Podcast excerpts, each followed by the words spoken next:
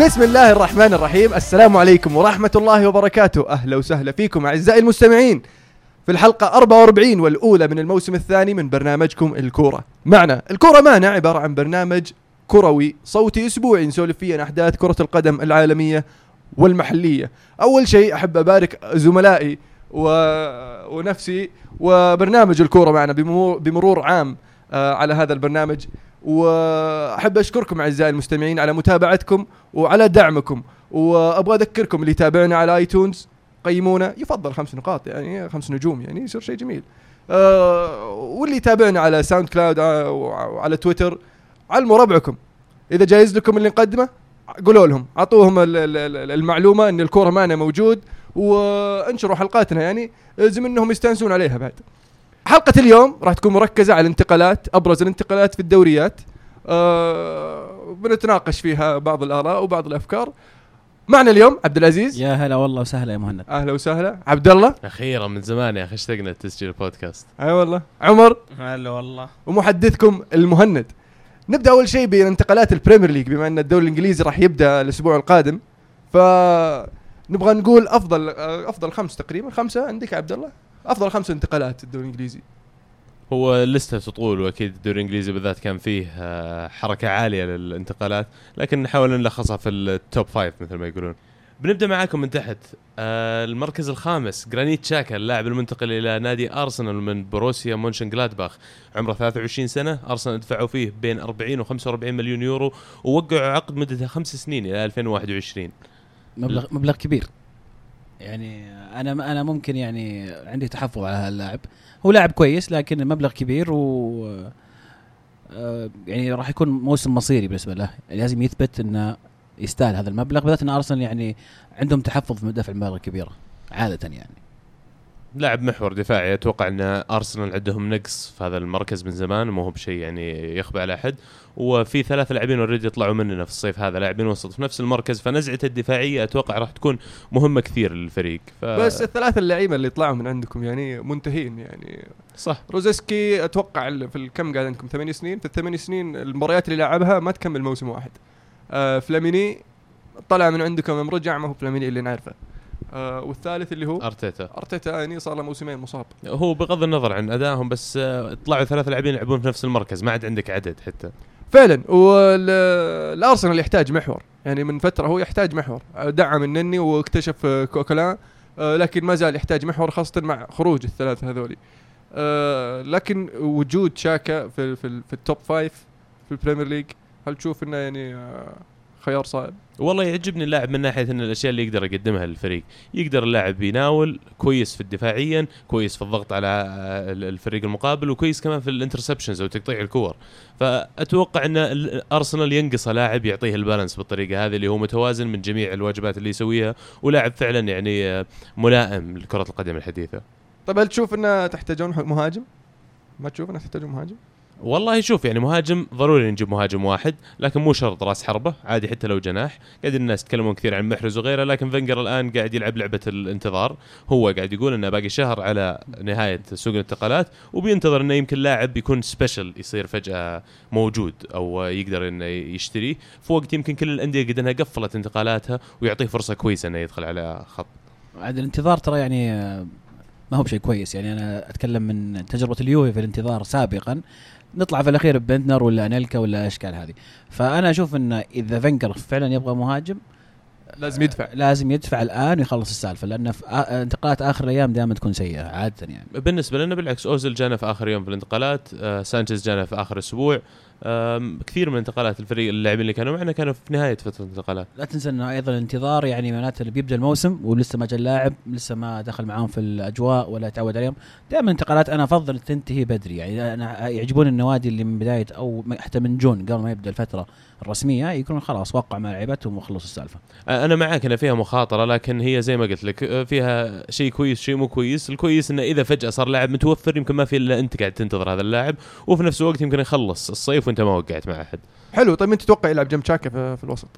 آه غالبا راح يلعب تشاكا يمكن نشوف النني الموسم هذا. مو بكازورلا؟ ممكن سانتي على حسب مين راح يكون موجود لكن حتى رمزي آه هو أتوقع المرشح الأساسي إنه بيلعب رمزي وتشاكا في الوسط وقدامهم الباقيين.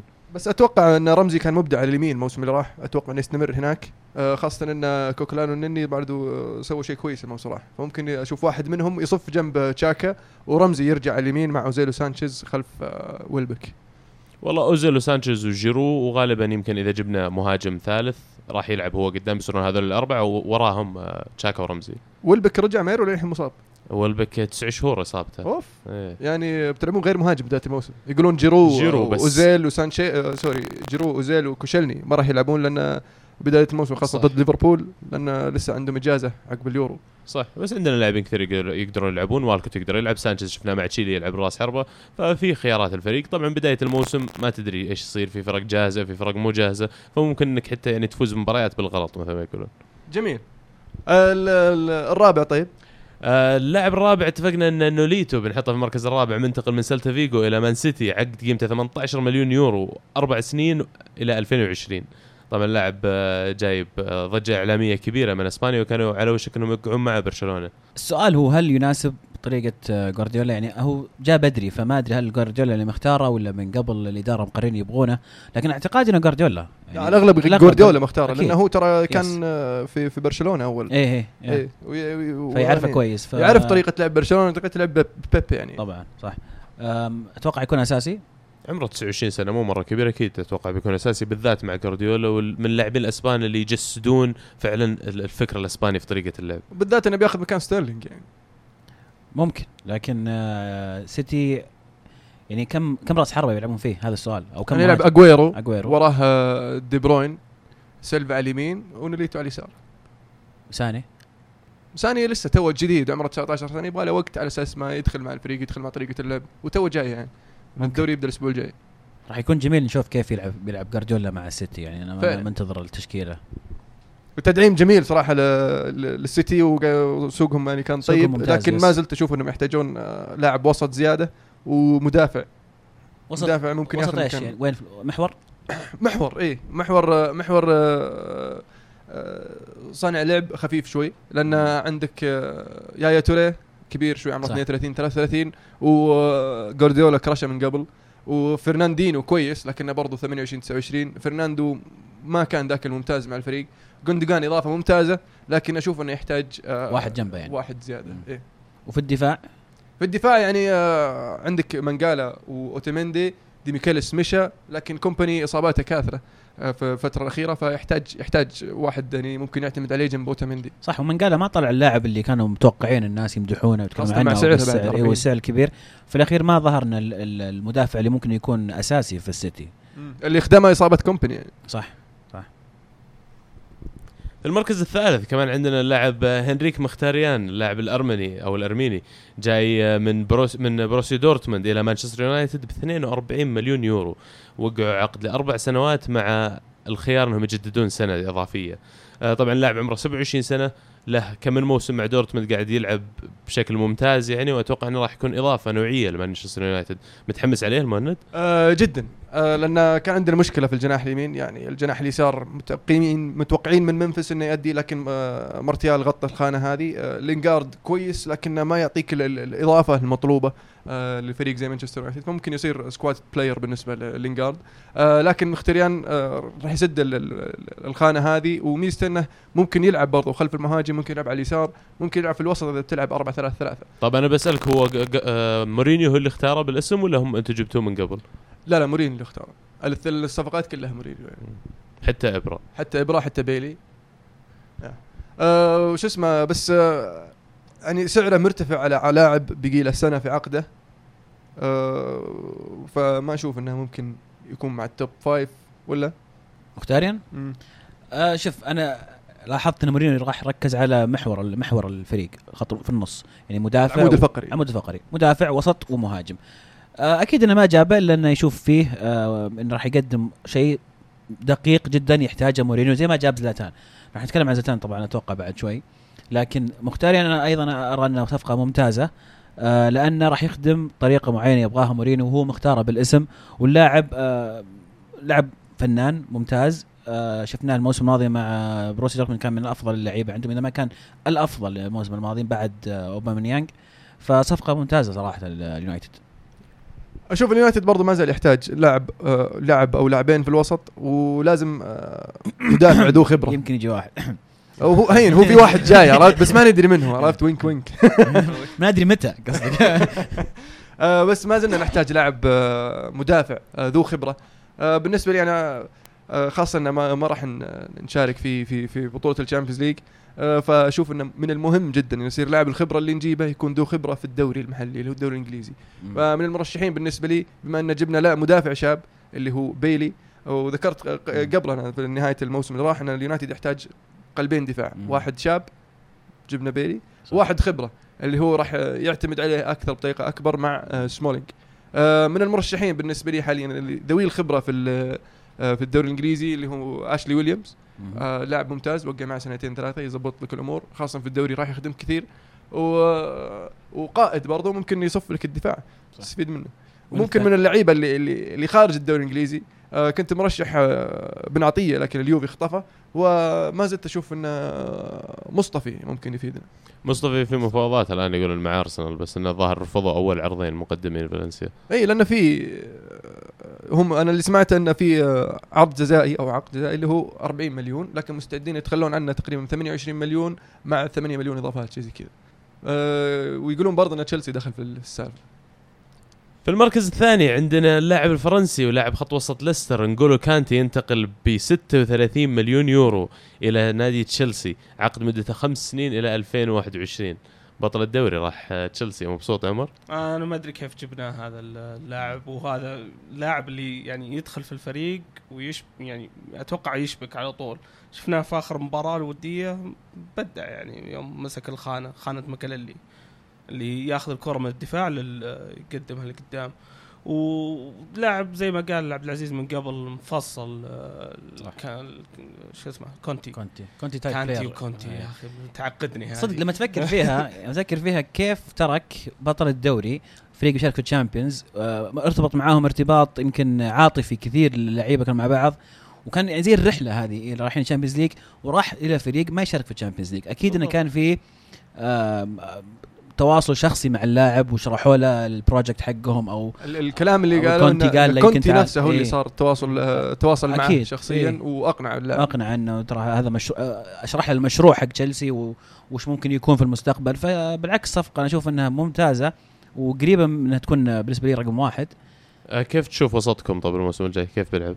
الوسط ممتاز يمكن يعني عندنا اثنين لعيبة آه، الدائرة اللي هو أوسكار وفابريجاس عندك محاور آه، لبكره ماتيتش وأوبي ميكيل وتشولوبا ولوفتس تشيك. آه، كانتي تقدر تقول اللي هو اللي يمشط ما عندنا واحد ثاني زيه يعني كنا نتكلم عن يانجولان من قبل بس ما ما صار شيء زيادة يعني. تشيلسي يحتاج يحتاج في الدفاع. أشوف إنه يحتاج ظهير. ايمن أيسر أي شيء ظهير. بعد بيعه بابا الرحمن إعارة بابا رحمن. إعارة صح صح بيرجع. لكم إيه. بس من أول إحنا نحتاج ظهير. آه قاعد يجرب في المباريات الودية أولينا واحد من الصغار اللي حق الأكاديمية ما أتوقع إنه بيكمل معه. طيب آكي يا أخي أبدأ الموسم راح مع آه واتفورد. انعار اي واحد ليش طلعتوه اعاره ما أدري. ما تدري أنا شفت نفس الشيء. كويس مرة مع نفس الشيء لك كان ليش. صار مع بيرتراند أقول لك ليش؟ آه ما أتوقع يلعب أصلا بأظهرة traditional راح يلعب آه أجنحة. يلعب أجنحة. 3 5 2 أجنحة. يبغى الناس عندهم طابع هجومي أكثر يمكن أو خبرة. يمكن يلعب كوادرادو واسبيلكوتا إيه. ولا- هو معجب يعني كره من زمان يحب كوادرادو. من زمان من أيام اليوفي. كان يبغاه قبل ما يجينا اليوفي. وعلى اليسار ما أدري بس على اليسار يمكن آه، يحتاج لكم واحد. يسار بس غير اكي احس لا يحتاج لكم لاعب آه، رودريغيز مثلا. بس الحين زي ما قلت لك إذا أنت مو في ال Champions ليج صعب تقنع الناس. يجونك. جدا.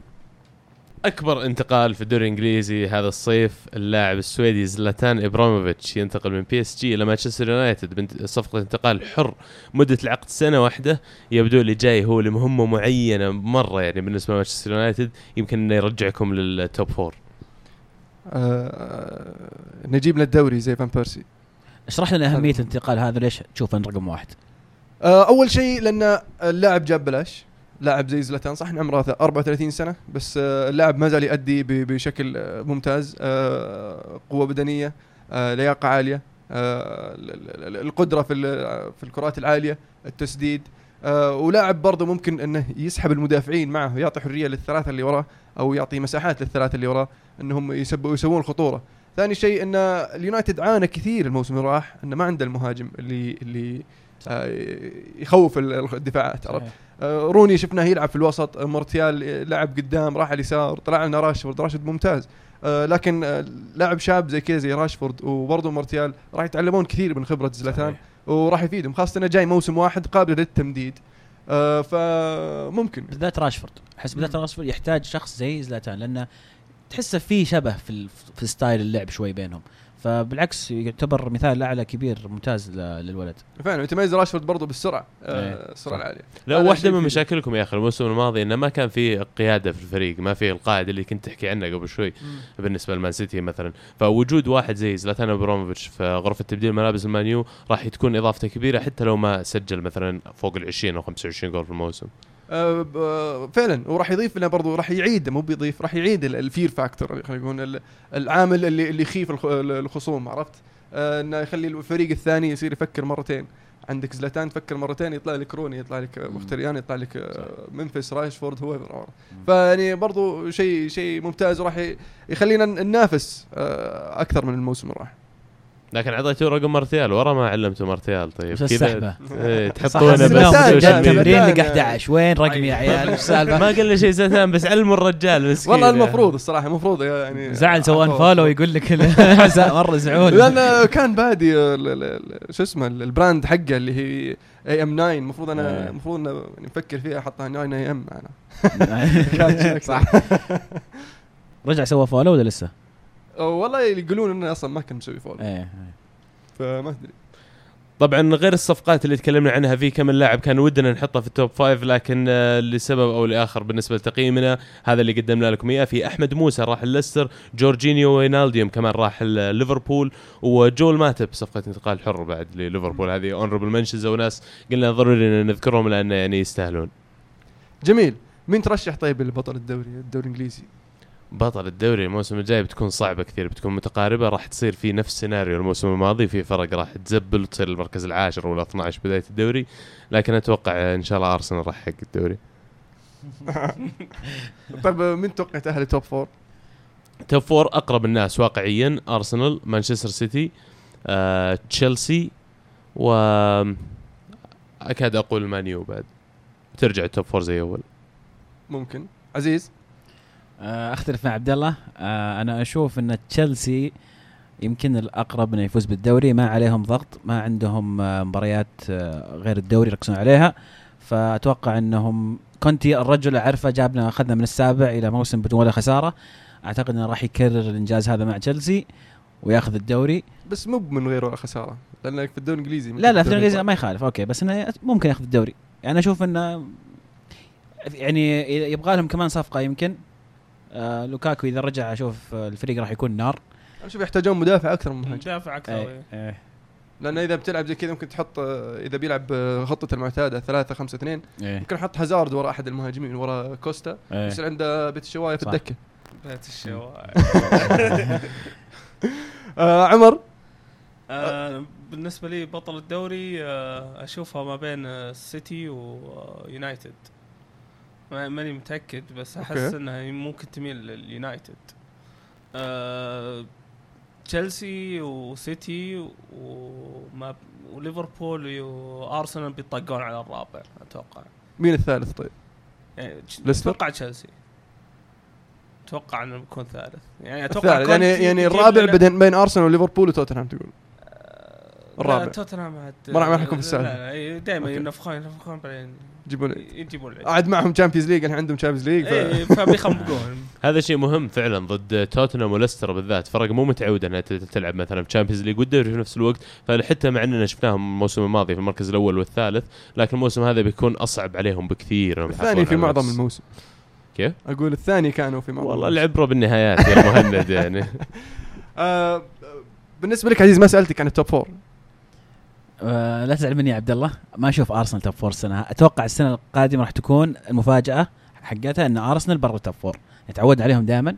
فالسنة الجاية أشوف إن الحلقة الأضعف راح يكون آه فينجر مع ارسنال الثاني يونايتد أثق في مورينيو وقدراته وجايب لعيبة ممتازين وزي ما قلنا العمود الفقري حقهم ممتاز.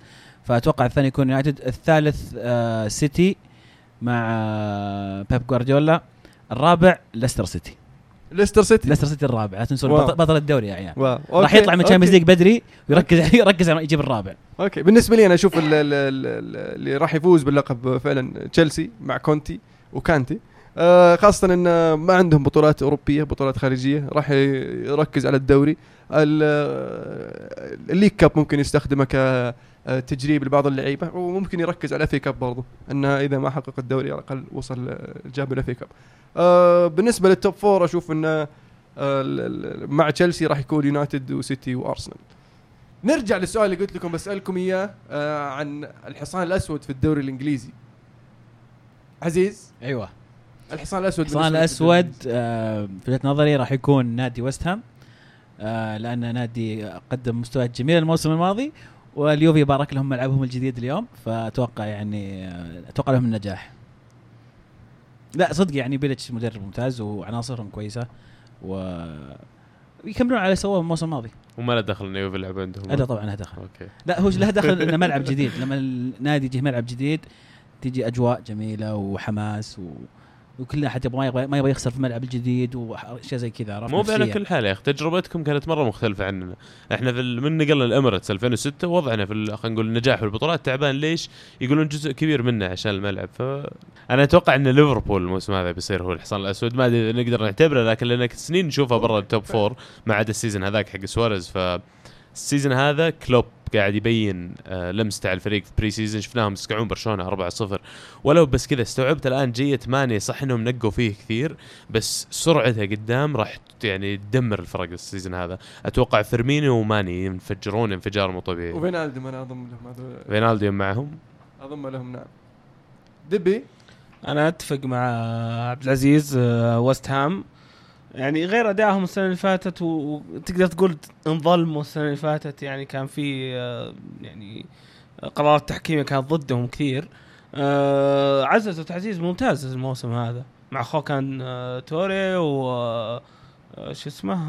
فعلا دعموا فيجولي فيجولي. ال- الأجنحة لكن ما زال يحتاج لهم مهاجم فعلا. مهاجم صح. أنا كارول أتفق اليوم معكم. جاب هدفين كارول اليوم. كان لاعب رائع في ال- في الهواء. نعم بس في الهواء. بس. فانا أتفق معكم بويست هام آه، فعلا فريق أنا رشحته الموسم الماضي إنه يكون الحصان الأسود لكن ليستر طلع لنا من لا مكان. آه، فهذه السنة أرشح برضو ليستر آه، عفوا ويست هام وما أستبعد برضو ليفربول. ليفربول فعلا مع كلوب بعدين يأدون أداءات طيبة بدا الفريق يس- يستوعب مع ال- المدرب. واضاف دماء جديدة بعد الفريق.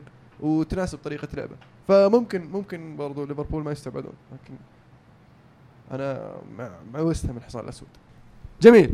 آه بالنسبة للدوري الإيطالي يا عزيز توقعاتك ل ل ل ل لأفضل خمس انتقالات؟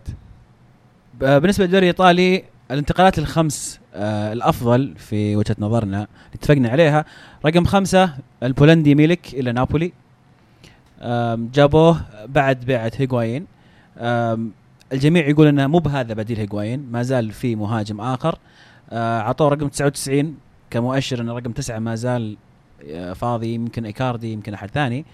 آه، لكن أشوف إنه إضافة ممتازة صراحة لنابولي لاعب شاب شفناه في اليورو قدم مستوى ممتاز. فعلا. آه مسجل 24 هدف في الموسم راح في ال- في الدوري من 34 مباراة تقريبا. آه وادى أداء ممتاز وأكثر ممتاز حتى في, في مع, مع بولندا في اليورو. آه كان مغطي نوعا ما من آه حضور ليفاندوفسكي لكن ب 35 35 مليون يورو مليون يورو إيه. اللاعب يعني آه، تو عمره 21 آه، ويخلف يتكيف في الدوري الإيطالي؟ هنا الموضوع. يعني جاي من الدوري اله- الهولندي okay تقدر تبدع هناك بس تروح الدوري الإيطالي ممكن يعني ما ما تتحمل نظام الدفاع هناك يعني. بس اللعيبة البولنديين أو غالبا الشرق اوروبيين شفناهم يبدعون في الدوري الإيطالي والدوري الألماني. ما ما يلقون مشاكل في في هذه الدوريين. هو اللاعب لعب كويس في اليورو فيعني مجرب حتى على stage أكبر شوي من الدوري الهولندي. فأتوقع انه لا بيكون خيار كويس نابولي خصوصا في غياب واحد زي هيغوايين واحد ياخذ الأضواء كلها ياخذ الكوره كلها. لا بيصير عندك space عندك المجال إنك فعلا توري اللي عندك في نابولي. بس لسه يحتاجون راس حربة. فعلا نحتاجون مهاجم ثاني أكثر أكثر خبرة في الدوري الإيطالي. لو قدروا يجيبون باكا مثلا أو إيكاردي راح يستفيدون كثير. آه لكن آه، ما أستبعد إيكاردي إن الانتر قاعد. الانتر إيه. إيه الانتر ما يبغى يبيع إيه. لنادي ينافسه واشوف إنه المفروض يجيبون مهاجم برضو ويدرون إن عندهم فلوس هيغوايين فقاعدين يرفعون السعر كل شوي يغالون في السعر لكن برضو نابولي دعموا لاعبين وسط ممتازين يعني اللي هو زيلينسكي وجاكيريني جاكيريني يعني. ف وش رأيك بحظوظ نابولي يعني؟ والله أشوف جاكيريني ممكن يكون آه، يعني squad player ما يكون أساسي يعني عرفت يكون يعني حتى زيلينسكي لأنه وسطهم إيه. ممتاز يعني مع شو. اسمه ألن و هامشك وجورجينيو صح؟ جورجينيو صح؟ جورجينيو. إيه. أم، يحتاجون أيضا نابولي مدافع ممتاز جنب كوليبالي. أعتقد هذا إذا ان ما طلع كولوبالي إذا ما طلع كوليبالي. هم قاعدين يحاولون يمسكونه آه كونتي يبغاه آه لكن آه شكله ممكن يستمر. إذا استمر يحتاجون واحد جنبه كويس عشان يضمنون د- يعني الوضع الدفاعي. إذا ما استمر فهذه مصيبة ثانية يحاولون يضبط- يضبطون وضعهم. آه المشكلة إن الفرق اللي قاعدين يفاوضونها يدرون ان جاهم مبلغ وقدره من بيعه هيغوين فالجميع يرفع السعر عليك. اول ما تبيع لاعب مبلغ كبير الجميع يبدأ يقول لك okay أنت عندك فلوس كثيرة أنا بقيتها غالي أنت تبغى اللاعب مرة بتدفع. بيجمركونك. إيه بالضبط. فهذه مشكلتهم الآن اللي قاعد يصير مع إيكاردي. آه نابولي ما زال يحتاج يستثمر لكن آه الطليان دائما ينتظرون إلى آخر أسبوع واخر كم يوم في الانتقالات عشان يخلصون السالفة الانتقالات حقتهم. ممكن نشوفهم يجيبون مدافع في آخر آخر آه آخر كم يوم في الانتقالات. جميل. رقم أربعة إيفر بانيجا إلى إنتر ميلان. أنا معجب بالصفقة هذه جدا جدا. صراحة. لأن في ناس آه، مو بعاجبين اللاعب ما يحبون اللاعب شخصيا. إيه. فيقولون الصفقة خطأ لكن اللاعب ممتاز فنان في الوسط يعرف يتحكم باللعب آه راح راح يفيدهم كثير. في انتر ميلان. ينقصون كان ينقصهم نوع من هذا اللاعب. تذكر مباراة انتر واليوفي؟ إيه. لما لعبوا صف ثلاثة أي. كلهم آه، محاور دفاعية. ميلو آه ميديل وكوندوجبيا. كوندوجبيا. كوندوجبيا. متودي إيه. يعني حتى حتى بروزوفيتش الوحيد اللاعب وسط عندهم كويس يعني عنده creativity ما لعبه. في ذيك الثلاثه بالضبط. فبالعكس أشوف إن إيفر بنيجا إضافة ممتازة. آه، حتى ممكن يلعب ورا المهاجمين يعني يعني فعلا. يضيف شفناه مع إشبيليا أكثر مرة يلعب ورا المهاجمين. بالضبط. له كم من سنة قاعد يلعب مع فالنسيا؟ الظاهر في الدوري الإسباني وقاعد يلعب. إشبيليا كان وكان قبله فالنسيا كان فالنسيا بعد وبعدين مع منتخب الأرجنتين كمان له سنين يلعب. فلاعب صح انه عمره الظاهر إذا ما كنت غلط 28 سنة بس عنده خبرة طويلة أكثر من 10 سنين حاليا فأكيد إضافة نوعية بتكون الانتر رقم ثلاثة آه كاندريفا من آه لاتسيو إلى الإنتر. أيضا لاعب شفناه في اليورو. كان ممتاز. آه غيابه كان مؤثر في في المباراة الأخيرة لمنتخب إيطاليا فقدوه كثير. آه يحتاجون الإنتر على الجناح. آه يعني عندهم راس حربة إذا حفظ حافظوا على إيكاردي. آه يصير على اليمين في كاندريفا تشيلسي كان أيضا يبغونه. على اليسار عندك بيريسيتش فراح يكون ممتاز. بيريسيتش على اليسار. كاندريفا على اليمين الفريق وبانيجا ورا. لازم يحافظون على إيكاردي. فعلا. فعلا. لكن آه، مع خروج خوان خيسوس. ما شفناهم يدعمون بخط بخط الوسط. عودة رانوكيا. يعني رونوكيا ما هو بالمدافع اللي والله أحسن من خ- أخو- اخوان خيسوس أو. جوان جيسوس. بالعكس نكبة كبيرة رانوكيا. حتى في سمبدوريا يعني ما كان ما أتوقع يبغونه سمبدوريا خلاص. آه ينقصهم شيء في الدفاع. الاستثمار الأخير الصيني ما أدري آه، يمكن يغير توجهاتهم ال- المادية أو أو فكرهم الاستثماري. الحين يتغير أسلوب مختلف يجيب لاعبين صغار. لكن يحتاجون يحتاجون دفاع. أنا أشوف إنهم يحتاجون يغيرون من سيني قبل ما يسوون أي شيء ثاني حاليا. أنا قلت لك أنا ذكرت من قبل أنا مبسوط على مانسيني لأني أدري قاعد يجيب العيد معاهم فمبسوط عليه. خليه عندهم بس بالوسط الجديد هذا أتوقع يتغير الأمور يعني بانيجا وكندريفا يعني مم. في حلول هجومية أفضل بكثير. هجوميا كويسين هو كويسين هجوميا لكن دفاعيا أشوف. يعني أمس طلع كلام إنه يمكن سمير هاندانوفيتش يطلع بعد. هذه يرجعون يرجعون. بيرن. إذا صارت هذه فخلاص وضعهم سيء لأنه كان منقذهم هاندانوفيتش الموسم الماضي كثير فعلا كان أحسن لاعب. وانفرادات كان ينقذهم دائما من أحسن لعيبة الدوري الإيطالي السنة اللي فاتت. صح فعلا. رقم اثنين جونزالو ايغوايين من نابولي إلى اليوفي ب 90 مليون يورو. صفقة ممتازة. صفقة ممتازة. ممتازة جدا. إنك تضعف فريق منا- منافس أفضل لاعب كان الموسم أفضل الماضي في- مهاجم في ال- في ال- في البطولة جبت عندك في الدوري يعني. وإن كان بعد الموسم الماضي كان موسم خرافي بالنسبة له لأنه حطم الرقم القياسي في عدد أهداف في تاريخ الدوري الإيطالي. في موسم واحد. في موسم واحد تروح تجيبه من منافسك المباشر. أعتقد انها صفقة رائعة. هل تتوقع إنه في إمكانية خاصة إنه مع اليوفي عنده الإمكانيات أكبر ولعيبه كفاءة أكبر إنه يسجل أكثر من 36 هدف؟ شوف أكثر من 36 هدف من ما أدري لأن ال- ال- النابولي كانوا يعتمدون عليه هو يسجل. كان في ضعف في التسجيل من اللعيبة الآخرين. آه اليوفي عنده خيارات كثيرة في التسجيل مو مو زي مو زي آه نابولي. آه أعتقد راح يجيب 20 هدف. هذه يعني راح يكون أكثر من 20 هدف. آه لكن ما أتوقع إنه يحطم رقم مرة ثانية. آه بس طبعا توفر آه، اللعيبة وراه آه عندهم القدرة على الصناعة. توفر آه توفر لاعب مثلا زي ديبالا يقدر يسحب لك آه كم كم مدافع أو يصنع كور من لا شيء برضه ديبالا. يتميز برضو بصناعة الأهداف يعني. بالضبط. فأتوقع إنها يعني ال icing on the cake زي ما يقولون. أنا مشكلتي معاه شيء واحد إن اللاعب أوكي لما شريته قلت ضاعفت فريق منافس ف يعني بطريقة أو بأخرى أنت ضمنت الدوري الايطالي الحين. لكن لاعب في ال Champions حتى من أيام مدريد ترى اداءاته مو هناك. فهل فعلا يسوى الدوري الإيطالي 90 مليون يورو إنك تدفع فيه؟ خلينا نتكلم واقعيا. آم، مباراة دوري مباراة Champions مباراة أي مباراة رسمية في الأخير هي مباراة. ما أعتقد إن اللاعب يعني ممكن يجي في باله والله مباراة Champions ويتوتر. تغير نظرته لل- للموضوع. آه قالوا له كلامها نفسه عن آه، عن تيفيز. آه، تيفيز لما جاء اليوفي قالوا له ما أدري كم سنة ما سجل في ال Champions League وما كان الموضوع بالنسبة لها أي شيء وراح وسجل في ال Champions League وعادي. أعتقد إن الموضوع يعتمد أكثر على الأوضاع. يمكن في مدريد صادفت إنه ما كان ما كان اعتماد عليه كبير. أنا بالنسبة لي كان في أيام مدريد كان كنت أفضله على بنزيما الحقيقة يعني. ومن زمان كنت أقول نفس الكلام هذا. أعتقد إن ال- ال- ال- أتوقع النجاح له حتى في ال Champions League بالعكس ما أشوف انه يعني رهبة ال Champions League راح توصل له. اللاعب يعني. برضو مع نابولي ترى كان مسوي بشكل مادي اداء ممتاز يعني كان آخر مرة آخر مشاركة لهم في ال Champions League صحيح. كان آه، يعني ما قصر. آه لكن مع قدوم هيغوين هل تتوقع إن ممكن مانزوكيتش أو آه، زازا يطلعون؟ أتوقع زازا ممكن يطلع. آه مانزوكيتش أتوقع يحتاجه. آه طريقة لعبه مختلفة عن أي لاعب عندنا. هو اللاعب من النوع المهاجم اللي يلعب ظهره لل- للمرمى فما عندنا النوع من هذا من المهاجمين. أعتقد الجري يبغى يتمسك فيه. زازا أعتقد إنه بيمشي إنه يبغى يدور له مكان يلعب فيه أكثر. آه كان الخيار الرابع الموسم الماضي ولما طلع مراته توقعوا إنه ممكن يصير الخيار الثالث لكن مع جية هيغوايين يرجع للمركز الرابع. ففي مطلوب من فولسبورغ مطلوب من ويست هام. لكن هو يفضل يقعد في إيطاليا. حلو لكن آه منزوكيتش عمره 30 سنة وزازا عمره كم؟ 24 23 صحيح. فلو تمشي منزوكيتش وتعطي فرصة أكبر لزازا ممكن يفيدك أكثر في المستقبل ولا؟ بس زي ما قلت لك أسلوب لعب مانزوكيتش مختلف عن أي مهاجم عندنا. ما في لاعب يقدر آه، يوقف وسط منطقة الجزاء وظهر للمرمى ويحضن على مدافعين إلا هو. ويستلم الكره وينزلها لك. ممكن. جميل. طيب آه، الصفقة ال- ال- الأفضل في الصفقة الأفضل إيطاليا. آه رقم واحد في إيطاليا انتقال ميراليم بيانيتش من روما إلى اليوفي مقابل 35 35 مليون أو 34 مليون يورو فك عقده جميل أنا أوافق في ضربة معلم. هذه صراحة. فعلا لأنه يعتبر يعني من أفضل لعيبة الوسط في الدوري الإيطالي. أنا أحطهم من من ال top 3 أفضل ثلاث لعيبة وسط في الدوري الإيطالي الموسم اللي راح أو حتى في آخر ثلاث موسمين ثلاثة. صحيح. آه بالإضافة إلى أن نفس فكرة نابولي إنك أضعفت الفريق المنافس. آه روما. و...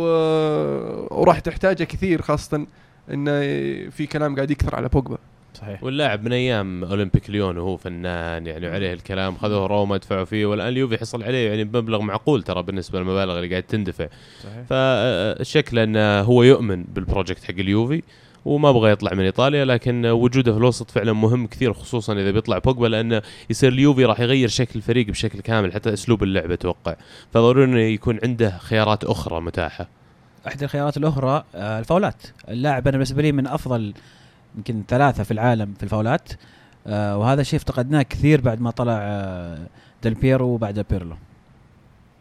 مين الثلاثة هذولي؟ سؤال جميل. بيانيتش. الموسم الماضي ينفع بس الموسم الماضي؟ تشالونوغلو. تشارنوغلو آم، شوف ويليان كان مرة ممتاز. جت جت فترة ستريك. اي جت فترة آه، علق لكن آم، باي. باي. باي. صعبة هي صعبه يبغى يبغى لها يبغى لها توب فايف دي مو توب 3 جميل. توقعاتك لترتيب الدوري الإيطالي؟ يعني آه، أتوقع أن اليوفي آه، البطل لكن من تحته. اليوفي البطل. آه، أتوقع المرة السادسة راح تكون بسبب ان اللي قاعد أشوفه من انتقالات لنادي روما ونابولي غير كافي بالذات روما اللي انتقالاتهم عادية. صح إنهم ثبتوا محمد صلاح والشعراوي وإيدن دجيكو وبيروتي لكن أشوف إن لسه ينقصهم بديل بيانيتش كل صراحة في, يعني. كم لاعب جابوه انصابوا بعد إصابة إيه الظهير طويل. روي جابوا انصاب روديجر مصاب خوان خيسوس جابوه من الإنتر المدافع المدافع كإعارة آه لكن أحس إن روما يحتاجون مدافع أفضل من كذا حتى ما. عوضوا ديني صح أو ديني ديني راح لبرشلونه كان ممتاز معه الموسم الماضي ما عوضه يقول في كلام يقول يفاوضون دارميان لكن دارميان شكله بيقعد في اليونايتد عندهم عندهم مشاكل في في ال- في الخلف لكن آه، سباليتي آه، يعني ما اختار اللعيبة هذول اللي هو يعني دارس لكن خل- خالفهم مثلا التوفيق في موضوع الإصابات. بس إنه مثلا ظهير يسار روي جابوه لكن أصيب على طول. آه وروديجر وين طويله تتوقع ترتيبهم؟ آم، روما يمكن ينزل إلى إلى الرابع أتوقع. ممكن الرابع أو يعني أنا الموسم الماضي قلت الرابع صار الثالث فالمرة هذه أقول الرابع. مرة ثانية. بالنسبة للثاني؟ الثاني صعبة بس مبدئيا مبدئيا من اللي قاعد أشوفه نابولي. الثالث إنتر. ثالث انت الثالث إنتر yes. آه، والرابع روما. إيه طيب إي سي ميلان وين تتوقع مع ال- ال- المدرب الجديد مع ال- ال- ال- الاستثمار الجديد ممكن نشوف انتقالات كثيرة وقعوا مع مدافع أول تو... فشيء جميل. فوين تتوقع يوصلون في هذا الموسم؟ خامس. خامس؟ خامس لأن انتقالات خامس يأهل يوروبا ليج؟ إيه. بس إذا ما تأهل رأي الكأس. لا لا لا مباشرة. السادس مباشرة. السادس آه السادس. آه ال- النقطة في ميلان إنهم مو قاعد يسوون شيء، ما وقعوا إلا مع مها- مهاجم لابادولا من بيسكارا وجابوا آه مدافع باراغواياني. آه وموقفين مو قاعد يسوون شيء، قاعدين ينتظرون موضوع ال- ال- البيعة وتمت توها البيعة لل- للمستثمرين الصينيين. آه يحتاجون يشتغلون. ما بقى شيء على الانتقالات. عندهم 100 مليون آه حسب ال- ال- البيان الأخير يصرفونها. لازم يبدون الآن يشتغلون. لكن على AC ميلان عودنا برضو إنه يشتغل دائما في آخر صحيح. آخر كم يوم. صحيح. يعني مو بآخر أسبوع آخر كم يوم. يعني ومونتلا مدرب كويس. يعني آه الحقيقة أنا توقعت ميهالوفيتش ينجح لكن ما أدري ما يمكن الظروف ما حالفته. جاء في وقت يمكن ضيق. أخيرا جابوا مدرب كويس بعد ما كانوا يخبطون مع بروكي وسيدورف وإنزاجي. جابوا مدرب يعني على الأقل عنده خبرة في الدوري الإيطالي كم كم موسم. لازم يعطونه الفرصة لازم ياخذ فرصته آه ويجيبون اللعيبة اللي يبغاهم. جميل. الحصان الأسود في الدوري الإيطالي. الحصان الأسود في الدوري الإيطالي أقدر أقول كالياري؟ ممكن. يعني لأنهم توهم صاعدين عندهم انتقالات ممتازة. جابوا آه، مدافع خبير برتغالي برونو ألفيز. جابوا بورييلو جابوا الملك بادوين. فأتوقع لهم البقاء الموسم هذا في في السيريا ويعتبر حصان أسود. جميل. عبد الله؟ حارسهم استراري استرالي لاعبكم. كان أحسن حارس احتياطي في العالم صحيح، لف- صحيح. لفتره عبد الله؟ تسأل عن الترتيب ولا تسأل عن الحصان الأسود؟ الترتيب أول شيء بعدين الحصان الأسود ترتيب أتوقع آه، على عكس السنة الماضية راح أقول فعلا اليوفي المرشح الأول وبمراحل إنه ياخذ الدوري لكن المركز الثاني أنا أتوقع بيكون روما الثالث إنتر والرابع ساسولو اللي هو نفسه اللي أتوقع بيصير الحصان الأسود الموسم الجاي ما تتوقع إن اليوروبا ليج راح يأثر عليهم ساسولو؟ والله ممكن لكن الفريق قاعد يمشي بخطو يعني خطوات صاعدية. آه، يعجبني أسلوب إدارة النادي يعجبني كم اللاعب في الفريق حقهم وحتى ملعبهم ال atmosphere فيه يعني جميل جدا. جماهيرهم فعلا يحبون كرة القدم فأتمنى لهم أنهم يصير عندهم قصة شبيهة باللي صار بليستر مثلا في البريمير ليج الموسم الماضي. ممكن. عمر؟ يعني أتفق مع عبد الله من ناحية حصان أسود ساسولو. آه زي ما قلت انت ادارتهم مرة كويسة ودائما يشترون صفقات برخص التراب ويبدعون معاهم. آه ترتيب اليوفي بياخذ الدوري ما ما في منافس بكل صراحة. آه الثاني أتوقع نابولي. آه ال- الثالث روما. آه، انتر ما أتوقع يتاهلون تشامبيونز السنة السنة الجاية. يعني نفس الترتيب السنة هذه.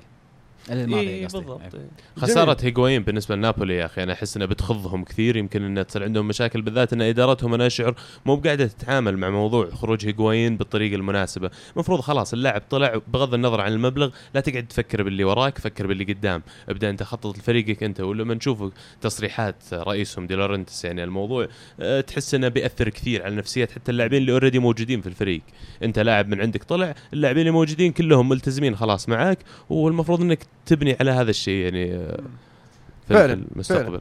آه بالنسبة لي أنا أشوف آه طبعا آه اليوفي آه، ال- ال- را- راح يكون البطل.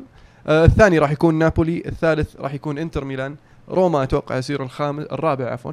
آه،. واتوقع أن ال AC ميلان راح يكون الحصان الأسود لأن آه، بدأوا بدأوا يثبتون أقدامهم على بداية ممتازة آه، ل- ل- لمستقبل باهر. هذا اللي أتوقع. آه، إدارة جديدة مدرب جديد آه، خطة جديدة وأتوقع أن آه، الميلان قادر أنه يسويها. بس لا تنسى اللي صار مع إنتر. ترى إنتر أول ما تغيرت إدارته اخذ وقت طويل لين رجع إنتر رتبوا أوراقهم شوي. يعني الآن كم لهم الملاك طا- طاهر هذا مع يوم. شراهم الاماراتي أو توهير.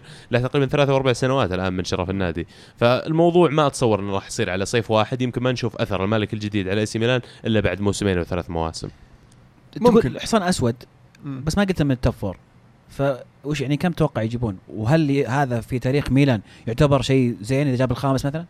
آه لا مو هو مو هو بشيء زين. بس ما آه، يقارن لكن- بالتاريخ. آه إيه لكن آه أنا أتوقع إنه يصير الخامس لأن اللي فوقه مسوين شيء كويس. لكن حتى الآن ما ندري وش ميلان إيش بيسوي من الحين لنهاية سوق الانتقالات. صح. عرفت؟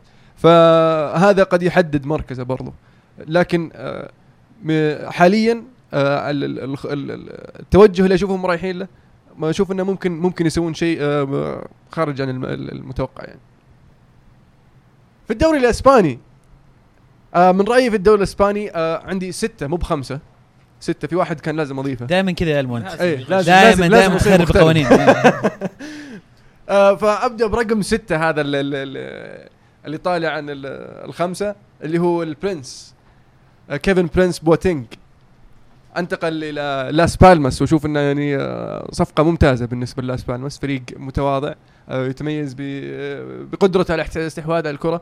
ولكن اللي بيضيفه لهم هذا اللاعب اللي هو البرنس بوتينج اللي هو الخبرة اللي عنده الخبرة الكبيرة. وزي ما يقولون ال cutting edge أو ال- الدشرة. أيوه. يعطيهم ال- ال- القوة هذه في, وسط الملعب و- وممتاز هجوميا يعني. فأتوقع إنه راح يفيدهم كثير. فعلا هم فريق زي ما قلت يا المهند يعتمدون على الاستحواذ بشكل كبير لكن كان ينقصهم اللاعب اللي يقدر يسوي لهم شيء يعني من العدم. وفعلا بوتنج شفناه في كل الأندية اللي لعب فيها قبل لما تجي المباريات الكبيرة مباريات الحسم يطلع اللاعب ويصنع لك شيء من لا شيء. فأتوقع إنه راح يكون آه، فعلا ملائم للفريق وأتمنى له النجاح معهم. بس ما أدري اللاعب ما أحسه consistent يعني مو دائما مستواه ثابت يعني. اي بس لما تروح فريق زي لاس بالماس مو مطلوب منك تكون consistent أصلا يعني ما عادي إذا كم مباراة ما كنت ال- ال- top four يعني ما كنت أحسن واحد في الفريق ما يخالف لكن أنت راح تلعب مع فريق زي لاس بالماس بالعكس صفقة لهم كبيرة تعتبر. فعلا لما يصير الفريق أحسن واحد ال overall حقه 75 بعدين اللي بعده 71 يجيب لك واحد تلعب 79 فيفا يا عرفت. ممتاز. يعني بس صح، كلام منطقي. الخبرة هذه يعني تتوقع انك تجيب قائد يعني ما راح بس بواتينج ما حسيته يعني قائد يعني. آه، ما, ما أتوقع إنهم يبحثون عن قائد إنه already عندهم قائدهم. آه، بس يبحثون عن لاعب اللي اللي يعطيهم ال ال ال آه، منظور مختلف عن طريقة لعبهم. عرفت؟ فراح يعطيهم شيء إضافي. جميل. في المركز الخامس بالنسبة لي موراتا إلى ريال مدريد. آه، ريال مدريد هجومهم ممتاز لكن آه، ينقصهم مهاجم ثاني آه، ب- بدال بنزيما. بنزيما ممتاز لكن طريقة لعبه تختلف عن موراتا بنزيما تعودنا منه انه اللاعب اللي يلعب اللعب الجماعي ويفتح المساحات لبيل ورونالدو على أساس إنه يسو- يسوون الخطورة لكن موراتا اللاعب اللي تعطيه الكوره وسط المنطقة يسجل جول. ما عنده اللف والدوران ويتميز برضو إنه ممكن يلعب على الطرف برضو. آه ممكن في حال يعني غياب رونالدو أو آه بيل. نشوفه على الطرف آه خاصة إن رونالدو ما راح يلعب بداية الموسم يعني خاصة خيسي بعد آه، متوقع يروح PSG أو قريب جدا من PSG فعلا. فعندهم عندهم خيارات على الأطراف. مو بس هو بعد أنا ش- يبدو لي انه في مدريد وزيدان قاعدين يطبخون طبخة. شكله زي ما قلت خيسي بيطلع آه بيطلع كمان خاميس بيطلع كمان إيسكو. فإذا كل هذول يطلعوا هذول كانوا ينافسونه خلينا نقول على المراكز اللي ممكن يلعب فيها هو مع ريال مدريد أو حتى بيل ولا رونالدو ممكن يرجعون يغطون في المراكز اللي ورا وتلعب بموراتا وبنزيما قدام. فأتوقع إنه موضوع مبدأ عند مدريد اللاعب أسباني اللاعب طلع من عندنا الآن بدأ يبرز نقدر نستخدم ال- ال- الشرط الجزائي اللي عندنا اللي هو حق الشراء ب 35 مليون يورو ونفذوه. طبعا في كلام 30. طالع. 30 30 كمان. في كلام طالع كمان إنه ممكن مدريد يرجع يبيعه في نفس الصيف عشان يحقق ربح لكن هذا يعتمد أتوقع على الهدف اللي يبغى يجيبه مدريد. إذا كان فعلا مدريد هم اللي معطلين صفقة بوجبا مع اليونايتد أتوقع إن موراتا بيطلع على أساس يشترون في الفلوس بوجبا. إذا إذا بيطلعون آه، أتوقع لاعب عشان يجيبون بوجبا آه، المرشحين لعيبة وسط. يعني عندك وسط مدغف وتروح تطلع مهاجم عشان تجيب وسط زيادة. يعني أنت آه، بتسوي بتسوي عدم. استقرار عندك في الفريق. لأن لما تجيب بوجبا ب 100 مليون ولا تلعبه أساسي عشان في عندك كروس ومودريتش وكازيميرو آه راح يسبب عندك عدم استقرار. ولو. لعبته مكان كازيميرو حرام لأن كازيميرو قاعد يؤدي أداء ممتاز في في في, في محور ال- ال- الفريق. صح. وعندك برضو مودريتش وكروس مؤدين أداءات ممتازة. بس بقول فما الفكرة تحتاج. ثواني بس. ما يعني تحتاج ما تحتاج لاعب زي بوجبا. خاصة إن عندك لاعب زي أسينسيو لاعب شاب شارينه هم من فترة. آه جاي جاي كان إعارة في إسبانيول الموسم الماضي. آه وزيدان يفكر يعتمد عليه الموسم القادم وأعلن اليوم إنه آه قاعد مع ريال مدريد ما راح يطلع إعارة. ولما قال كذا طلع كلام في الصحف إنه ممكن إسكو أو خاميس يطلع والأقرب آه إسكو. طبعا ليش قالوا الأقرب إسكو؟ لأن خاميس شارينه بمبلغ كبير تقريبا 70 60 مليون يورو. وما يبغون يبيعونه 80. بخسارة. إيه. فإذا إذا باعوه لازم يبيعونه بربح أو مبلغ قريب منه. آه إسكو جايبينه ب 30 يعني مستعدين يبيعون ممكن يطلع ب 40 يسوى 40 لكن آه يقولون إن بيريز يقول بما أن بوجبا ب 100 وساني ب 50 المفروض إسكو يصير بينهم. يعني ممكن 80 75 عموما بوجبا يعني ما بوجبا المدريد ما راح تصير هذه. يعني موضوع بوجبا أعتقد إنه منتهي وخلاص واللاعب أصلا يبغى مدريد ولو مدريد يبغاه كان أنتهت الصفقة من زمان. بس تخيل معي زيدان يجيب بوجبا مثلا ويقرر يفك المهاجمين زي ما قلنا قبل ويلعب بوجبا مثلا false nine أنا أدري إنه فكرة مجنونة لكن لعب رونالدو وبيل قدام كأنهم مهاجمين وراهم شوي بوجبا في حال الهجمة تقدر تخلي بوجبا يتقدم يصير شبه راس حربة قدام يعني. فما تدري إيش قاعد يدور حاليا جوا مخ زيدان لأن مدريد هادين كثير في الانتقالات الصيف هذا مو عادتهم. بس آه، زيدان آه، ما أتوقع إن المدرب اللي اللي يفضل يلعب بمهاجم غير صريح. آه، أتوقع إنه اضطر الموسم اللي راح فيه أكثر من مرة. لأن رونالدو لما تحطه مهاجم تفقد أنت البعض من قدرات رونالدو. فشفناه مرة يلعب فاسكيز أحيانا يلعب خيسي رودريغيز في, في, في الهجوم لأن بنزيما مصاب. بس حاليا عندك موراتا فليش صح. تبيع موراتا عشان تجيب بوجبا وتلعبه ذاك المركز؟ فهمت ولا؟ راح ولا أعتقد بوجبا من متابعتي له. في كم مرة حاول مع أليجري يلعب ورا المهاجمين. ما هي بالخانة المناسبة لمواهب أو إمكانيات آه، بول بوجبا. بالعكس بوجبا في الوسط هو أفضل مكان له. box to box يكون مع محور دفاعي جنبه. فأشوف إن هذه أفضل خانة بوجبا لكن عموما بوجبا مو بجاي مدريد من عندي خذها. جميل. في آه المركز الرابع بالنسبة لي ناني إلى فالنسيا. آه فالنسيا في في مرحلة تقريبا نقول انتقالية. صار فيلم الموسم اللي راح الموسم اللي قبله كانوا مؤدين أداءات طيبة مع آه المدرب نونو أتوقع اسمه. آه صارت مشاكل الموسم اللي راح مشوا جابوا جاري نيفل فلموا. الحين بداية جديدة مدرب جديد. نظفوا بعض اللعيبة من الفريق. يعني في غولي طلع وجابوا ناني مكانه ولسه عندهم يعني مينا وبقالي لعيبة شباب تحت ال 23 وممكن يفيدونهم كثير وجابوا لاعب بخبرة ناني بمستوى ناني. أتوقع إنه يسوي لهم الفرق. لكن آه، ما زال ال- آه، فالنسيا عنده مشكلة في الوسط خاصة مع خروج آه، جوميز. واحتماليه خروج برضو مصطفي راح تسبب لهم مشكلة لو طلع. هو مش مشكلتهم مع مان يونايتد. ليش كله يجيبون رجيع مان يونايتد؟ شلون جاري نيفل على ناني جاري يعني. نيفل يعني آه، يشوفون لهم معتزل عيال كان. غير ذولي يا أخي. لأن تعرف يعني أحسن فريق في العالم يعني لازم. أنا ما أشوف إن ناني راح ينجح مع فالنسيا. أتوقع إنه ما راح ينجح مع فالنسيا. أعتقد إنه راح يحاولون يلعبونه كم مرة بعدين يكتشفون ان عندهم بديل أفضل منه فكالي. ويحطونه في الدكه توقع ذلك؟ نعم. ناني يا رجل. لا بطل أوروبا يا حبيبي قائد الفريق في النهائي. يعني ما. لو في خير ما ترك اليونايتد. آه شوف كيف ونجيب بالنسبة- هاجم من ناحية يونايتد؟ لا لا بالنسبة لهذا ال- ال- ال- المنظور اللي قاعد تتكلم منه آه، اليونايتد كان في مرحلة آه، اللي يمر فيها تقريبا حاليا فالنسيا. شوف فكان لازم ننظف حاليا من اللي عندنا لازم نمشي من قدام الشوائب. اي في كان آه ناني مشكلته إنه آه، مو مستقر في مستواه. مستواه متذبذب. آه لكن مع فالنسيا في الحالة الصعبة اللي هم فيها آه، أتوقع انه بخبرته راح راح يكون آه لاعب فعال في الفريق. ممكن. بالنسبة لثالث لاعب آه، في في الدوري الإسباني اللي أشوفه من أفضل اللعيبة اللي انتقلوا اللي هو جوميز لاعب فالنسيا اللي راح برشلونة. آه، برشلونة في في الموسم الراح شفنا عنده مشاكل في الوسط. آه، لما يغيب أحد اللعيبة آه، كان آه، وسط برشلونة يتأثر. آه، ف شفناها أحيانا يلعب شو اسمه أردا توران في الوسط أحيانا يلعب سيرجي روبرتو. سيرجي روبرتو ممتاز يعني حتى الآن من كثر ما هو ممتاز مو بعارفين وين يوظفونه. يلعب أي مكان يؤدي لك أداء ممتاز. هذا الحلو فيه هذا اللاعب يفيد كثير النوع من اللعيبة. لأنه يلعب في أكثر من مركز. لكن جوميز جوميز راح آه راح يسوي لهم آه زي ما تقول آه ال- ال- الدفعة للموسم القادم إنهم ينافسون على الثلاثية. يعطيهم خيارات برضه اي المو- الموسم اللي راح نافس على الثلاثية لكن عدم وجود الاحتياطي الجاهز إنه ي- مقارب على الأقل لمستوى ال- ال- ال- ال 11 الأساسيين أثر عليهم في الموسم الماضي. لكن مع جوميز راح يساعدهم في الوسط. لازم نتفق أول شيء إن تجربة اردا توران في الوسط فشلت بالنسبة. لبرشلونة.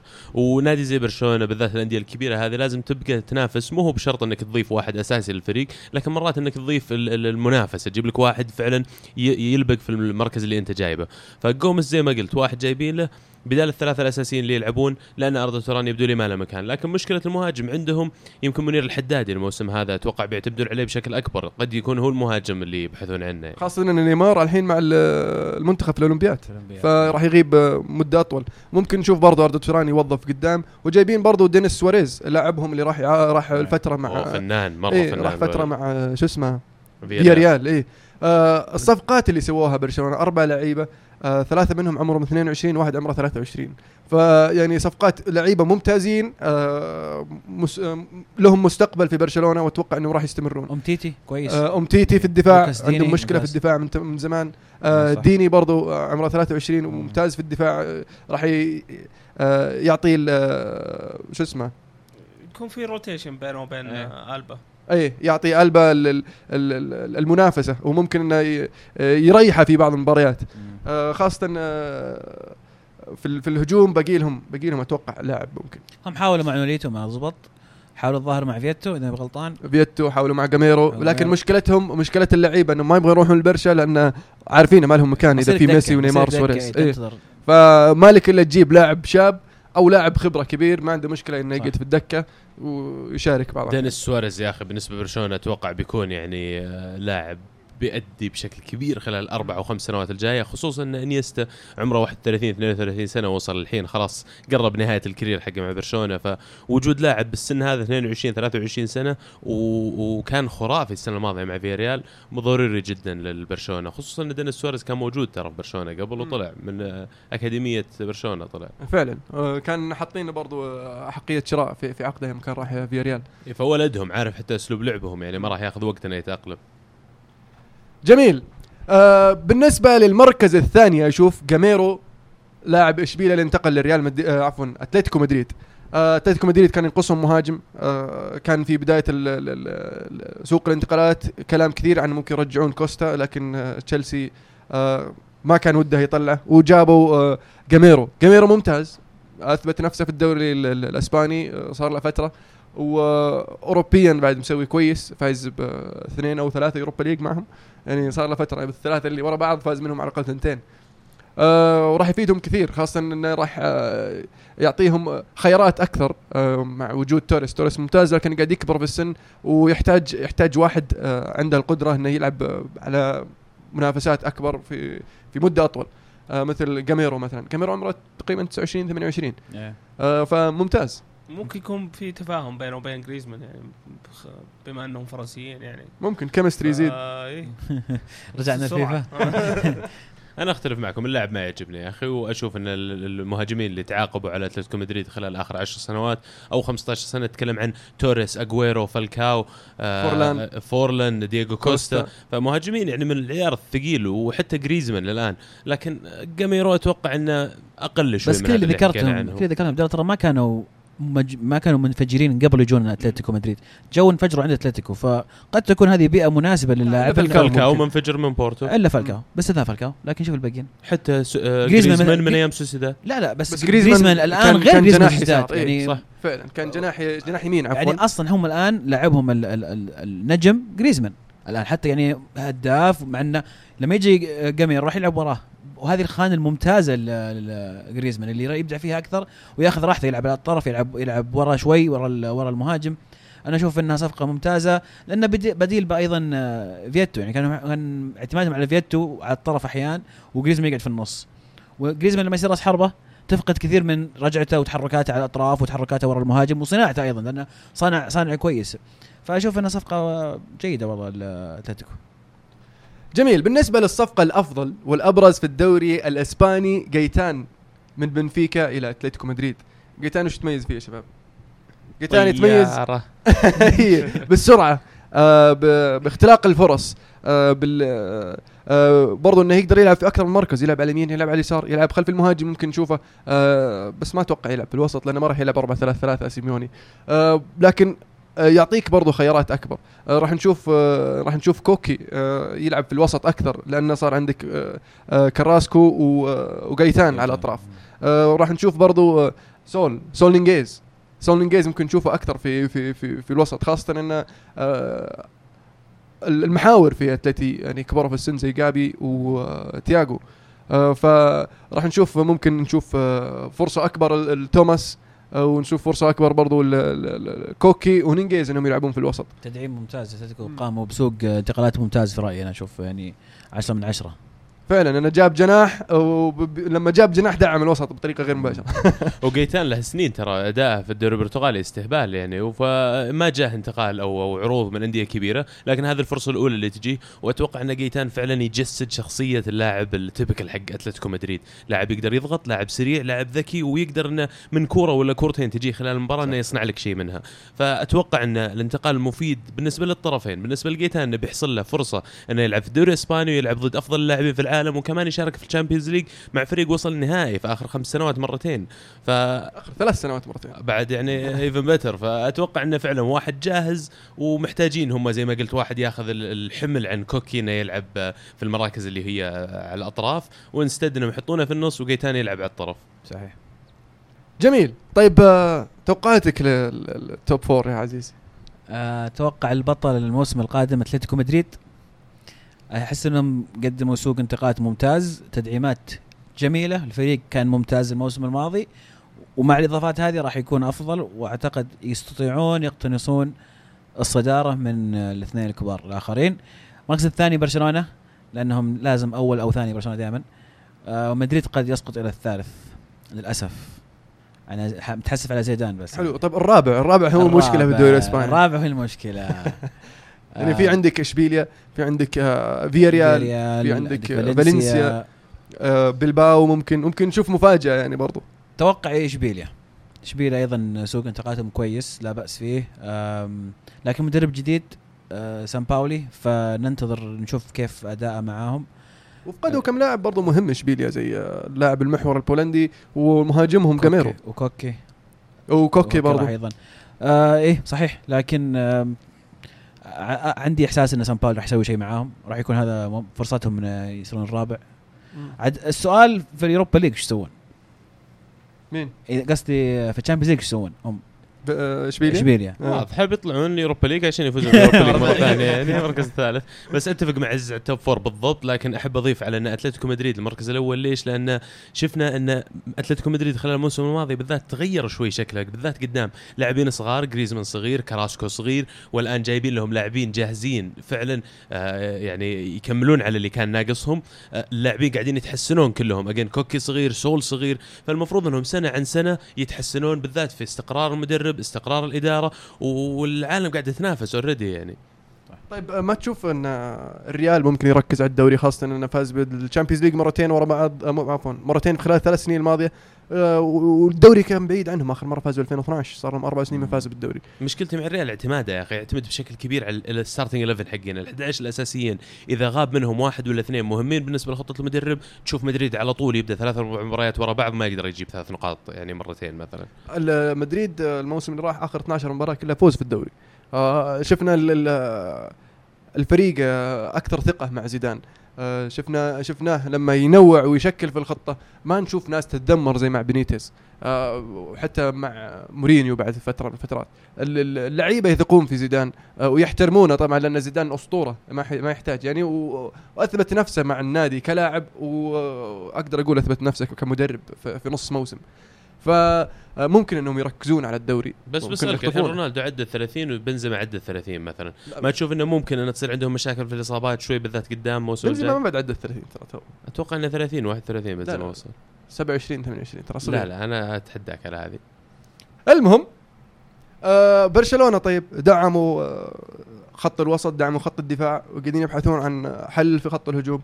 فراح يصير عندهم برضو خيارات أكثر آه راح يقدرون ينافسون. يعني شفناهم الموسم اللي راح من غير الخيارات هذه وكانوا متصدرين يعني بعشر نقاط. الظاهر في آخر 10 جولات. هذا العيد يحتاج يدور حل. إي هذا من غير ما يدعمون يعني هو ما له حل أصلا. فكيف آه كيف تشوف انه إن برشلونة الثاني. آه، زي ما قلت لك أتلتيكو أتوقع إن واقعيين فريقهم كويس عندهم عدد عناصر كبير عندهم تقريبا 15 أو 18 لاعب كلهم يقدرون يلعبون أساسيين ومستوياتهم متقاربة. برشلونة لو غاب مثلا كم من لاعب أساسيين مثل بوسكيت مثل آه، آه، بيكي في الدفاع آه، عشان كذا هم. دعموا. عشان لما يغيب بوسكيتس عندك جوميز. بس لاعب جوميز. ب level بوسكيتس يعني. تو شاب وتقدر تخليه ب level بوسكيتس. وإذا إذا غاب مباراة مباريتين يقدر ياخذ مكانه عرفت؟ يقدر يغطي. آه في الدفاع عندك أمتيتي صح إنه ما عنده الخبرة الكافية لكن مع الوقت بحول بيكي. مع مع الوقت راح يتحسن. لما يصير عندك ماسكيرانو صدقني يضبطك لو إنك آه شو اسمه كشلني ماسكيرانو عرفت شلون؟ آه، قال له إنك يا حبيبي حقكم في الجونز. أي والله. يعني أنت تشوف برشلونة الأول؟ تشوف بطل برشلونة؟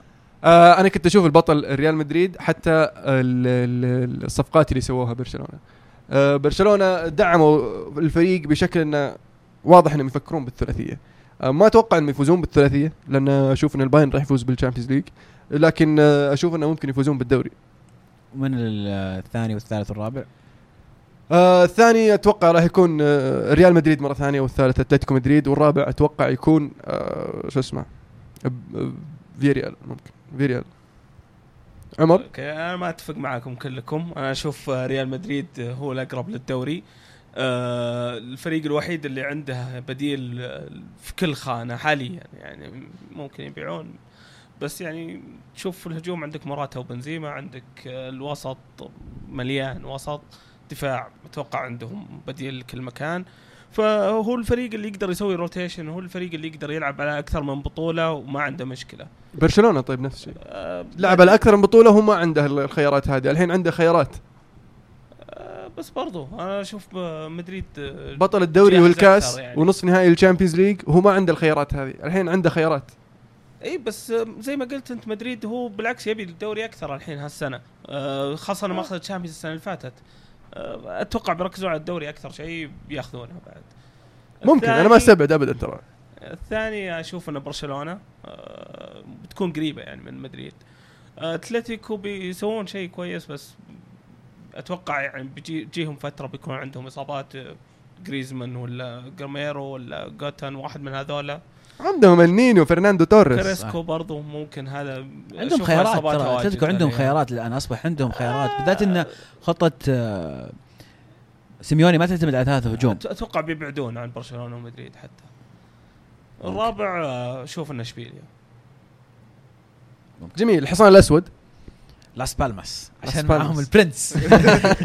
عبد الله أتفق بعد مع عزيز في هذه لاس بالماس الموسم الماضي شفناهم يمكن الفريق الوحيد من ال- ال- الفرق المؤخرة اللي فعلا قارعت برشلونة ذهاب وإياب في ال possession أو في الاستحواذ على الكرة. فأتوقع إنهم بيبدعون بالذات مع الانتقالات اللي قاعد يسوونها الصيف. عبد الله ترى قاعدين نتفق واجد. ترى الموضوع مو بزين كذا. أنت دائما تخاف لما نتفق على إيه، شيء ما يصير يخرب؟ إيه، كل شيء إيه. يخرب اتفقنا. أجل. كويس اتفقنا على اليوفي بيفوز السنة الماضية لو تذكر ما اتفقنا عليه. عمر؟ الحصان الأسود؟ حصان أسود آه، إسبانيول. صح أتلتيكو بلباو إسبانيول. إسبانيول كيك- آه، كيكي فلوريس. ما مو مو سيئين آخر فترة. أنا أختلف معك. أنا أتفق مع عزيز إن إسبانيول راح يكون حصان الأسود. مع كيكي فلوريز والصفقات اللي قاعدين يسوونها صدقني صدقني راح يحرجون برشلونة. راح. تشوف برشلونة يعاني في ديربي كاتالونيا الموسم الجاي. مع كيكي فلوريز مع الصفقات اللي قاعد يسويها مع بياتي يا رجل. بياتي مم. ممتاز يكفيك الحالة. يعني ما احتاج اصف لك الأسماء اللي جابوها وما تدري إيش ممكن يجيبون بعد قدام. جميل. في الدوري الألماني عمر وش رأيك؟ خبينا عندك؟ top five top أفضل five خمسة؟ ال- ولا ستة زي- أفضل انتقالات؟ أنا خمسة أنا ما أسوي حركاتك. آه، أنا الخامس بالنسبة لي كيفن فولاند اللي انتقل من هوفنهايم لباير ليفركوزن. اللاعب آه، مهاجم ثاني ممكن يلعب على الطرف. آه، أشوف إنه ممكن يكون ثنائي ممتاز لتشيتشاريتو إذا جلس تشيتشاريتو مع باير ليفركوزن فأنا أتفق معك صفقة ممتازة لاعب شاب عمره 23 23 سنة وبرضه يتميز إنه يلعب على الطرف يمين ويسار خاصة لما يصير عندك بيلارابي عرفت؟ وعندك آه، هكان شوغنوغلو يلعب ورا التشيتشاريتو فأتوقع إنه راح يصير يعني رباعي هجوم مخيف. مم- ممكن يعني يغيرون بين اماكن ممكن،. في نص المباراة يعني فيتعبون الدفاع نفسه. فعلا.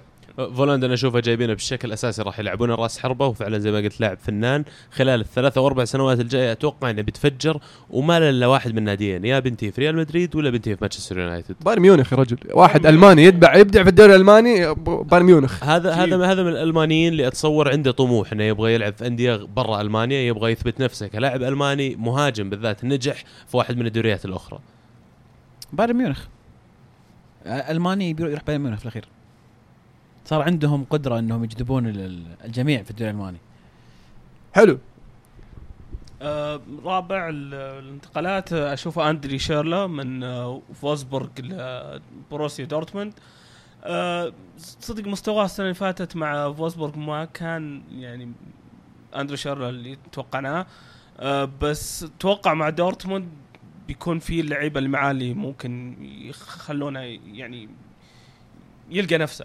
فعلا خاصة مع آه، رويس و و جوتسه. وديمبلي وجوتسه اللي زاد وأوباميانج راح راح يصير عندهم خيارات. كثير يعني. اي بالضبط. فعلا. و- وشورلا صح إنه ما أدى الموسم اللي راح لكنه يظل لاعب آه، ممتاز وراح يفيد آه، آه، دورتموند وراح يعطيهم خيارات أكبر ويعطيهم الخبرة اللي يحتاجونها آه، مع مع وجود ديمبلي. يعني ديمبلي ممتاز لكنه تو عمره 19 سنة ويفقد الخبرة في يفقد الخبرة في الدوري الألماني. فأتوقع إنه راح يكون فعال لاعب فعلا. آه، ثالث الترتيب أشوف انه ريناتو سانشيز آه، لاعب صغير يستاهل يعني المهارة اللي فيه يستاهل إنه يندفع فيه هذا المبلغ. آه، بيكون إضافة لبايرن ميونخ أنا أشوف مع ال- ال- ال- الاجنحه اللي بدأوا يشيبون حاليا بس أنا ما ما ما هو بجناح روبن خلاص اللي باقي. بس أنا ريناتو سانشيز حرام تحطه على الطرف. ريناتو سانشيز حطه في الوسط. بيلعب إيه، وسط، بس صح. إيه. ممكن أنا عندك- تلعب على الطرف برضو يعني هذا هو. بس إنك تخسر كثير منه لما تلعب على الطرف. عندهم دوغلاس كوستا وعندهم آه، إيه. يعني لكن في الوسط لما تلعب عندك آه، عندك في فيدال و- فيدال وعندك تياغو وعندك آه، تشابي ألونسو وعندك برضو مارتينيز آه، كل هذول لعيبة وسط. وانت تشوف ممكن يلعب هو أنا أشوف إنه ممكن يلعب قدام لعيبة الوسط اللي هم اللي المحورين يعني آه. أنشيلوتي آه، يعني إيه أنا قصدك أنشيلوتي عودنا يلعب 4 3 3 في الفترة. الأخيرة على الأقل بالضبط يعني آه، فممكن ممكن تشوف يعني في الوسط فيدال وريناتو مع مارتينيز أو مثلا تشابي ألونسو؟ لا مع تياغو غالبا. راح يلعب هو بريناتو سانشيز وفيدال كلاعبين وسط يسمونهم مدمرين اللي هم اثنين يمسكون وسط الملعب يقطعون الكور ويضغطون على الفريق الثاني ب- وقدامهم تياغو يصنع اللعب. أوكي فهم ورا تياغو مو بتياغو بالضبط. بالضبط. ممكن. فالصفقة المميز فيها أيضا اللي يضيف من من أهميتها إنهم خلصوا الموضوع قبل اليورو. ال- اللاعب انفجر في اليورو الجميع شافه في اليورو وعرفوه لكن بايرن كانوا مخلصين معاه من بدري فطبعا تحسب لهم هذه النقطة. عمره 18 سنة يا عيال تتكلم نعم. عن إيش أنت؟ يعني بس طالع كلام على فكرة ما أدري عن صحته. يقال إنه كان في خطأ في تسجيل آه، شهادة الميلاد أو آه، وقتها يوم ينولد ما سجلوا له متأخر فيقولون في الواقع عمره 23 و 24 سنة لكن ما يندرى يعني. شكله كبير هو هو, هو, الكلام الكلام بدأ إنه واحد آه، من ال- ال- ال- المدربين صرح إنه قال هذا اللاعب يعني على أدائه وشكله ما ما كان أتوقع إنه 18 فيوم قال كذا فطلع ناس كثير والصحف جاز لهم لقوا شيء يكتبون عنه وصاروا يسوون واختلقوا شائعات وقام شائعات، إيه، فقاموا يبهرون ويطلعون فما أتوقع إن الكلام صحيح يعني. بالذات هنا في البرتغال نشوف المشاكل هذه كثير تصير في أفريقيا لكن في أوروبا عادة اللاعبين الافارقه ال- الأوروبيين لا بالعكس يصير عندهم آه، تسجيل أدق يعني شوي. فعلا. جميل. آه، المركز الثاني أشوف إنه ماريو جوتزي من بايرن ميونخ لدورتموند. زي ما قلنا جوتزي بيكون آه، صانع لعب أكثر مع رويس وأوباميانج وشورله ممكن؟ وشورلا برضو. فبيكون اللاعب اللي ورا المهاجم اللي اللي قاعد يصنع اللي يحتاجونه صدق. مع طلعت برضو مخيتاريان فعلا ال- ال- العجيب إن مخيتاريان خلف جوتسه الحين جوتسه خلف مخيتاريان. وعودة الابن الضال الحين رجع لدورتموند. عودة الخائن يسمونه. والله يعني في الأخير جابوه أكيد بيرضون عنه بالذات لو لعب كويس. وهجومهم صار حلو يا أخي دورتموند. بوجود زي ما قلت عثمان ديمبيلي وأوباميانج كمهاجمين وراهم في خيارات كثيرة منها رويس وجوتزي لسه ما زال. عندهم راموس بعد. وبرضه رام بس راموس أتصور إنه في احتمال كبير بيطلع. خصوصا إنهم جابوا ديمبيلي ولو شفته في ال pre-season أو بدايه ما قبل ال season قاعد يعتمدون بشكل كبير على ديمبيلي إنه يلعب في النص وقاعدين يلعبون راموس على الأطراف. فأنا ما أدري استنتجت إن راموس قد يكون في طريقه إنه يطلع. ما أتوقع إنه يطلعونه خاصة إذا تبغى تنافس آه، بايرن ميونخ في الدوري لازم يصير عندك الخيارات خاصة إذا أصيب أحد اللاعبين. آه، مو بشرط اثنينهم أحدهم بس. راح يسوي لك شوي كذا اختلال في آه، في التوازن الهجومي. فأتوقع إن آه، آه، راموس ممكن برضو يعتمد عليه في الكاس آه، أو في, المباريات هذه عرفت؟ اللي ممكن يدور فيها. فممكن ممكن آه، استمرار راموس. حلو الصفقه ال- الأفضل طيب والأبرز بالنسبة لك. شوفها ماتس هوملز من آه، دورتموند لبايرن ميونخ. الغريب في الصفقات الصيف هذا اللي دورتموند وميونخ بدلوا لعيبة لكن آه البايرن البايرن هل فعلا يحتاجون مدافع كانوا؟ يعني هم هم مشوا بنعطية عشان يجيبون هوملز، هوملز ممتاز upgrade ممتاز. آه، وبيكون في تفاهم بينه وبين بواتينج يعني في يلعبون مع المنتخب الدفاع. إيه لا بالعكس أنا أشوف صفقة ممتازة لبايرن ميونخ وكانوا من اول يبون. وراهم نوير إيه، قدام الدفاع. وبعدين بايرن عندهم استراتيجية دائما عندهم استراتيجيتهم يقول لك أنا أبغى أنا أبرز اللاعبين الألمان أبغى الأساس عندي ألمانيين وبعدين أبغى أزيد عليهم أفضل اللاعبين من الجنسيات المختلفة. فهوملز بالضبط يندرج ضمن الاستراتيجية هذا اللي قاعدين نحكي عنها. حلو. آه طبعا أتوقع ال- ال- ال- ال- بطل الدوري بايرن ميونخ. اللي يقول بايرن ميونخ يرفع يده؟ أتوقع متفقين إيه. ترى في أربع رافعين يدهم الحين. اللي ما يشوف يعني. آه المركز الثاني أتوقع كل متفق دورتموند؟ دورتموند؟ نعم. لسه في أربع رافعين السؤال المركز الثالث والرابع من تتوقعون يعني. كل موسم يتغير. الموسم الماضي شفنا بروسيا مونشن جلادباخ وشفنا كمان معاهم اللي هم ليفركوزن. آه، ليفركوزن يتأهلون. ليفركوزن خلال الموسم المواسم الماضية consistent ومعتمدين على أو دائما تشوفهم في ال top four في الدوري الألماني. لكن مونشن جلادباخ خسروا كم من لاعب أتوقع يمكن نشوف شالكة. أنا عجبتني انتقالات حقت شالكة. أو آه اللي جابوا فولندا إيش اسمهم؟ ليفركوزن. هم اللي جابوا. أجل sorry شالكة أو شتوتغارت ممكن نشوف في المركز مم. الرابع. جميل. آه شوف آه، زي ما قلت ليفركوزن الثالث بس شالكا آه، الرابع آه، اللي جابوهم آه، يعني س- سدوا الخانات اللي, اللي فعلا أتفق عندهم. معكم. ليفركوزن وش ثالث وشالكه رابع. عزيز توافقنا الرأي ولا؟ بس عشان يصير في تغيير شوي أنا بقول دورتموند بطل الموسم الجاي وبايرن الثاني وليفركوزن الثالث وشالكه الرابع. أوه وفي كمان ليبسك بتحط الطوط عليها. هذا فريق تأسس عام هذا حصان 2009 أسود؟ حصان أسود؟ أه، والله غالبا أنا أتوقع الموسم هذا بس بيصير حصان أسود صح؟ لأنه تأسس 2009 آه، من ريد بول مؤسسينه وخلال كم موسم شوف على طول خلال تقريبا ست سنوات الحين وسبع سنوات لقوا نفسهم في البوندسليغا. هم بدوا من الدوري الدرجة الظاهر الخامسة أو السادسة في الدوري الألماني. وحاليا قدروا إنهم يوقعون مع كم من موهبة شابة. يتهيأ لي إنهم قاعدين يسوون copy لل- لل- للمخطط أو للموديل حق آه، موناكو اللي هو جيب لك لاعبين صغار حاول توقع معاهم وعندك بجت أحسن بكثير من غيرك. جميل. الحصان الأسود بالنسبة لك يا عزيز ما أتوقع في حصان اسود كل واحد في مركزه ما يتغير شيء. لا لا بالنسبة لي دورتموند إذا فاز بالدوري يعتبر حصان اسود لأن إذا قدرت تكسر هيمنة بايرن ميونخ بعد ما أخذ أهم لاعب عندك يعني من أهم اللعيبة إذا ما كان أهم واحد فشيء ممتاز. وأتمنى إنه يتغير الروتين شوي بس مو في إيطاليا بس في ألمانيا. آه عمر؟ أنا أشوف آه، يمكن عندي حصانين بسوي حركتك. آه، هرتا برلين وماينز. هذول اللي اللي ما بين الخامس والرابع دائما بس صحيح. أتوقع هرتا برلين ممكن يسويها السنة جميل. أنا أنا كنت في بالي ماينز. فالماينز الموسم اللي راح ابدعوا وكانوا قاب قوسين وادنى من ال Champions League. فممكن إنهم يعيدون الكرة هذه المرة خاصة ما فقدوا الكثير من لعيبتهم. ولا واحد من الأساسيين طلع من عندهم. آه، يا. هرتا برلين. أنا أقول هرتا برلين. نحط لك واحدة هرتا برلين. عشان كلو عشان كلو جميل. آه طيب حاليا نبغى نشوف ال ال ال الح- الخيارات الأخرى مثلا أفضل أفضل انتقالات تحت ال 21 سنة. بالنسبة للانتقالات اللي تحت ال 21 سنة عندنا اليوم خمس انتقالات راح نقدم لكم إياها. طبعا اعتمدنا على أشياء كثير في التقييم منها قيمة الانتقال. فإذا كانت عالية جدا راح يكون تأثيرها سلبي شوي عليك. ففي المركز الخامس ليروي ساني آه، اللاعب اللي هو فرنسي ألماني لكن اللي يلعب مع المنتخب الألماني انتقل بمبلغ 50 مليون يورو من شالكة إلى مانشستر سيتي. عمر اللاعب 20 سنة وعقده علين 2021 طبعا يلعب جناح هو اللي ما يعرف. آه، جاي بضجه إعلامية كبيرة من ألمانيا وكان مؤدي أداء مرة كويس السنة الماضية مع شالكة. لكن وجوده بفريق مدجج بالنجوم مثل مان سيتي ممكن يخليه يضيع شوي في البداية. بس أتوقع مع مدرب زي بيب إنه راح يعرف يتعامل معه لأن عودنا إنه كيف يتعامل مع اللعيبة الشباب ويدخلهم تدريجيا ويستفيد منهم هو ويستفيدون منهم. طب مو بشبيه كثير يا أخي رحيم ستيرلينج مثلا بالنسبة للسيتي هو؟ ممكن بس إنه رحيم ستيرلينج إنجليزي وزلوب صح جاي من فرق ليفربول. كبير.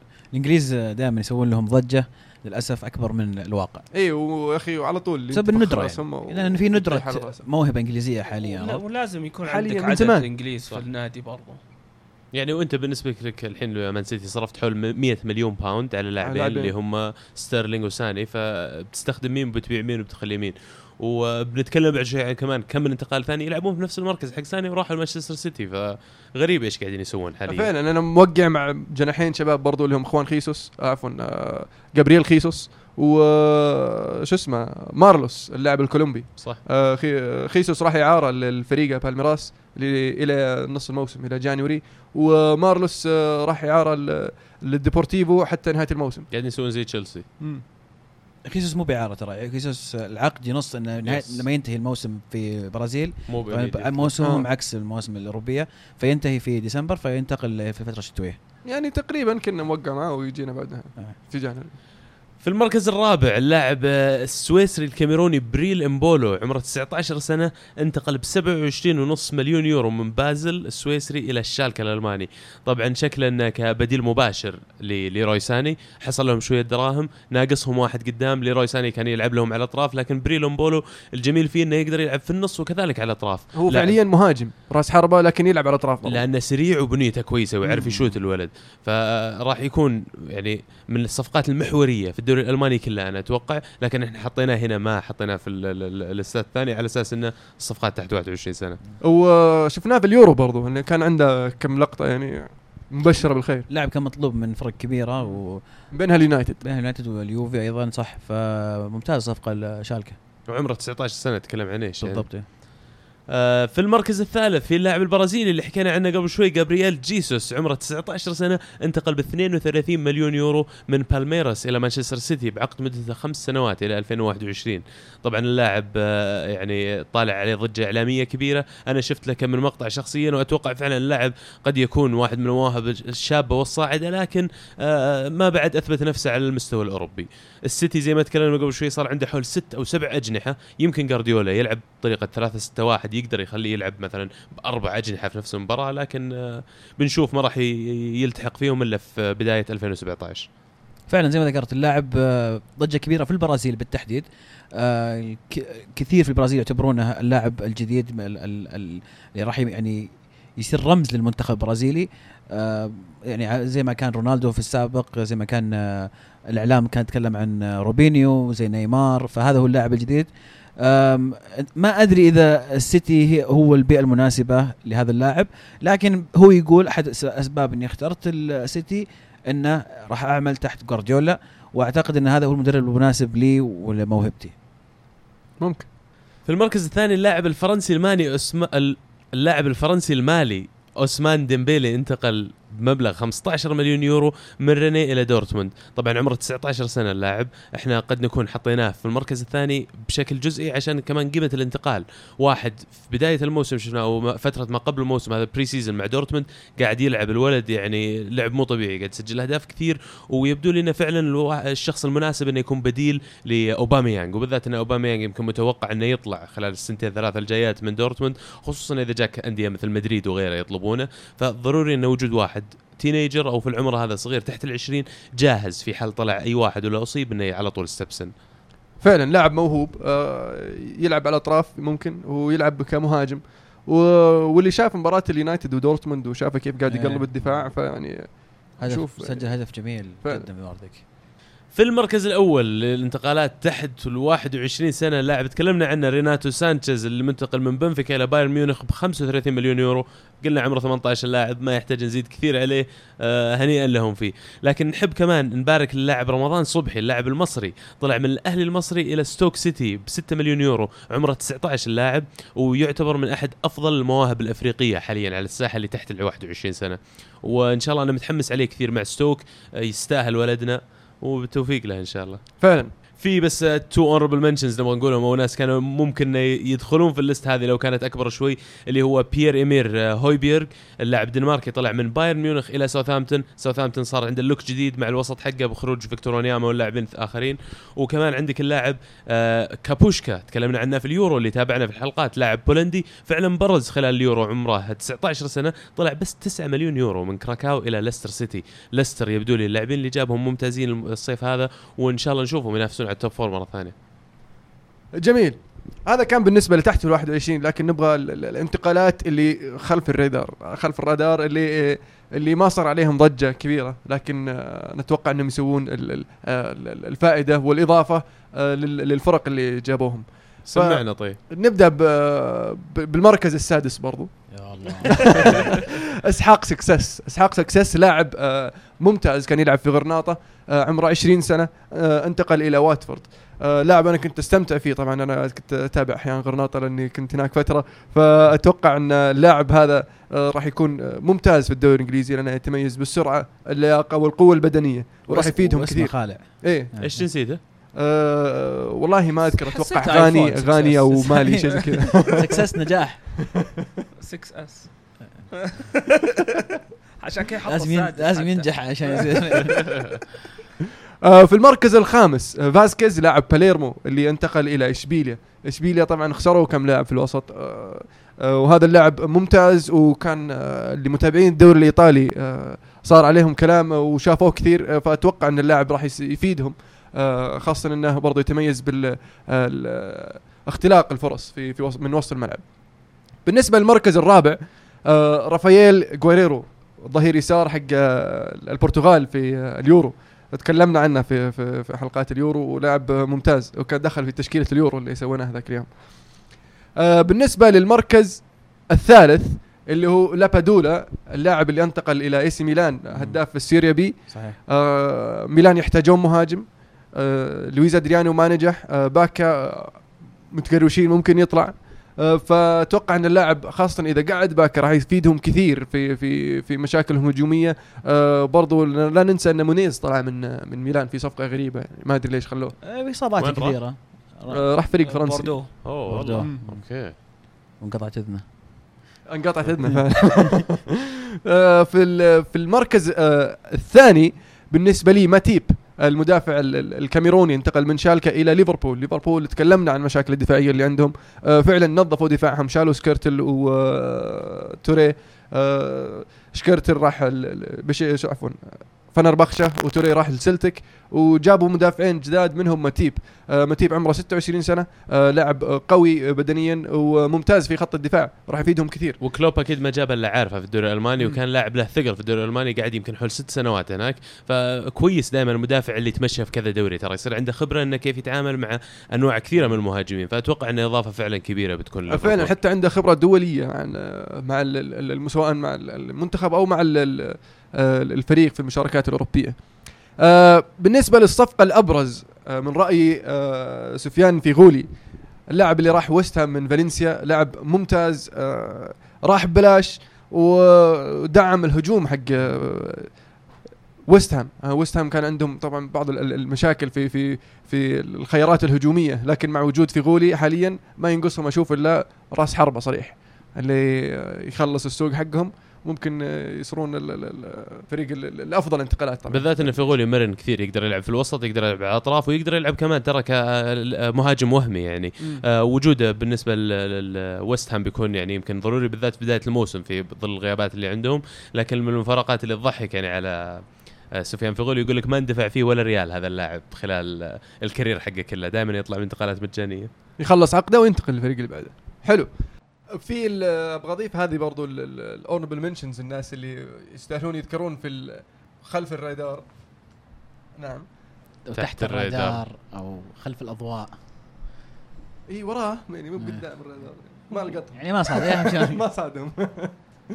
آه ريدموند اللي انتقل من نورويتش إلى ساوثهامبتون. آه راح يكون يعني لاعب شاب كويس و آه، صعب انه يغطي خانة ماني لكن آه، ممكن يغطيها يعني. واللاعب الثاني في في فيكتور فالديز اللي راح ميدلزبرو هذا لاعب جيد بعد. أفضل خمس انتقالات من ناحية المدربين أو تنقلات المدربين. عندك عزيز وعطنا ال- الخمسة اللي عندك. والله ال- ال- الصيف هذا شفنا تغيرات مهمة ويعني مثيرة للاهتمام من المدربين.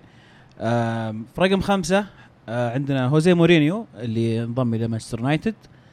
أعتقد آم، ما كان خيار المفضل لك يا المهند في الموسم في سواليفنا الموسم الماضي بس ما حد ينكر إنه يعني آه، مدرب كبير وانضم إلى فريق كبير ويعني متوقع النجاح في في اقرب من مثل المشاريع اللي تتوقعها على المدى الطويل يعني هو مدرب سنتين ثلاث سنوات بعدها يمشي فأنت ما بعد انضمام مورينيو هل ترى ان في أمل لعيبه الشباب ولا حيستمع نفس طريقته السابقة؟ لا أتوقع أن مورينيو راح راح يغير بعض من أساليبه آه فعلا أتفق معك أن مورينيو مدرب أكثر من ممتاز. وراح يفيدنا يعني في الف- في الفترة هذه آه لكن ما هو. الانتقال ال... ال... اللي كنت أتمناه أو أشوفه الانتقال الأفضل لليونايتد وعشان كذا أقول لك يعني ترتيبها الخامس حتى ما هو من ال top 3 مم. عندك وهذا شيء منطقي رقم أربعة أوناي إمري اللي راح إلى PSG بدل لوران بلان آه، أتوقع تغيير يعني تغيير جذري في طريقة اللعب متوقع PSG الموسم القادم. م- مدرب مختلف تماما. طريقة لعب يوناي امري مختلفة عن رو- آه، لوران بلان آه، لكن آه، عناصر PSG طبعا خروج زلاتان طبعا إيه. مهم. خروج زلاتان فعلا مهم. لكن آه، مع عناصر PSG المتواجدين عندهم والتدعيمات اللي سووها من بينهم بن عرفة وبرضو آه، المحور اللي من آه، إشبيليا جابه معه يوناي أمري البولندي أيوه. يعرفه. ف بالإضافات هذه برضو راح يقدرون آه، يمسلكون معاه بطريقة لعبة بس- بسهولة طبعا. ومو بس كذا يا أخي طلعت إبراهيموفيتش زي ما قلت فريق صار جديد يحتاج مدرب جديد يجيب أفكار جديدة كمان لأنه آه، مو معقول إنك تكمل زي أول. تشكيلتهم كويسة آه، أوناي إيمري عنده نجاح كبير على المستوى الأوروبي لو نتكلم وهذا اللي يبغونه PSG حاليا. دوري فرنسي لو نكون عقلانيين منتهي منه كل سنة بالنسبة لل PSG لكن ال Champions League هذا اللي يبغونه ويمكن يقدر يجيب لهم إياه. فعلا هم جايبينه لل Champions League لكن آه، يوناي إيمري يعني عودنا على ال Europa League. هل تتوقع ممكن عزيز ياخذ مركز ثالث ويجيب ال Europa League؟ والله ممكن ممكن. لكن واقعيا أشوف أقرب إنه يوصل في ال Champions League إلى الدور الأربعة. يمكن يحتاجون يعني هم طبعا باقي تقريبا كم 20 يوم على نهاية الانتقالات. آه، يعني ما إذا ما جاء تدعيم متوقع طبعا خيسي راح يجي الآن لكن ممكن يحتاجون مهاجم بديل لزلاتان. صح إن كافاني بياخذ راحته الحين بس يمكن يحتاجون واحد يحارش زلاتان على الخانة آه، كافاني على الخانة هذه. لكن أتوقع لهم آه، مشوار طيب في ال Champions League مو في ال Europa League. في كأس السوبر الفرنسي شفنا بن عرفة كان يلعب راس حربة. يعني من غير كافاني ومن غير آه، تلفيق. ما أحس إن حاتم هو اللاعب الممت... اللي تعتمد عليه كرقم تسعة يعني كمهاجم. عندك كافاني يمكن تحتاج واحد وراه أو جنبه. من طينة مثلا آه، كان عندهم لافيتزي أول كان ممتاز. لاكازيت ممكن يخطفونه من ممكن. ليون و-. ويروح على الأرسنال. إيه. والله عسى بس في على طاري اوناي إيمري في مدربين دائما تلاقيهم حقين مباريات خروج المغلوب فهو نجاحه مع إشبيليا في ال Europa League مو بيعتبر لأن البطولة بالذات Europa League لا لكن المدرب يعرف يتعامل مع مباريات خروج المغلوب 180 دقيقة فريق واحد تلعب ضده ذهب وإياب يعني أسهل من مباريات الدوري بالنسبة لكثير مدربين. فيجي على بالي انشلوتي من المدربين اللي نفس أسلوبه ونفس طريقته وتعامله مع البطولات هذه. هيدينك برضو. اللي هو ال cup managers تقدر تقول. بالضبط صح. اللي يركزون على الخروج مغلوب زي ما قلت. لأنه ما يعرفون يسوون rotation هذول. السير أليكس فيرجسون قبل كم سنة أتذكر كنا نتكلم فيها المهند كمل 100 مباراة ما لعب ولا تشكيلتين نفس نفس الشيء ورا بعض. يعني في two consecutive matches ما لعب نفس التشكيلة أبد. ف... اي فعشان كذا تلاقي النجاح حقه على ال 20 ولا 25 سنة اللي قاعدها معكم في الدوري أكبر بكثير من أوروبا. لكن المدربين اللي يعتمدون على 11 لاعب starting 11 هو ما يغيره كثير تلاقيهم هم اللي يوصلون في الادوار المتقدمة. في المركز الثالث بيب جوارديولا اللي انضم إلى مانشستر سيتي.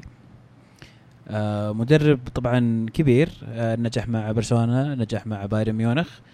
آه تحدي جديد مختلف تماما في الدوري الإنجليزي. مع فريق يلعب بأسلوب مختلف تماما عن الاسلوب اللي تعودنا عليه مع بيب. آه كيف تشوف ال- التغيرات اللي راح تجي مع السيتي سيتي الصراحه محظوظين إنهم قدروا يجذبون مدرب زي جارديولا لأن نقلة نوعية لهم مو بس الاسلوب اللعب لكن نوعية اللاعبين اللي يقدر يقدر يجيبهم السيتي الحين. أول شفنا إن في لاعبين كبار كثير رفضوا يروحون سيتي رغم إن العرض المالي كان أكثر. ليش؟ لأن ما في مدرب فعلا يثق فيه ولا تاريخ للنادي يخليه يروح هناك. لكن الآن بجيه جارديولا بتشوف لاعبين أكثر ير- يرضون يجون السيتي ومن ضمنها يمكن ستة وسبع انتقالات اللي سووها للآن. منهم اخوان هيسوس اللي بنفسه قال أنا اخترت السيتي جوارديولا المدرب وأبغى أكون يعني أتدرب على يد هذا المدرب عنده عقلية تناسب آه، طريقة لعبي. وأنه ف- ليتو لاعب ثاني أتوقع. بالضبط صح. فهذه نقطة. لكن هل تعتقد إنه يقدر؟ إن إحنا تعودنا على بيب جوارديولا آه، طريقة معينة في اللعب حاول يطبقها مع بايرن ميونخ. آم، يعني كان فيها ما نقدر نقول إنها نجحت 100% مع بايرن ميونخ لأن شفنا البايرن فقد آه، الأسلوب الألماني اللي تعودنا عليه من بايرن ميونخ. هل يقدر يطبقها مع السيتي ولا راح يغير من أسلوبه عشان يعني يناسب الدوري الإنجليزي.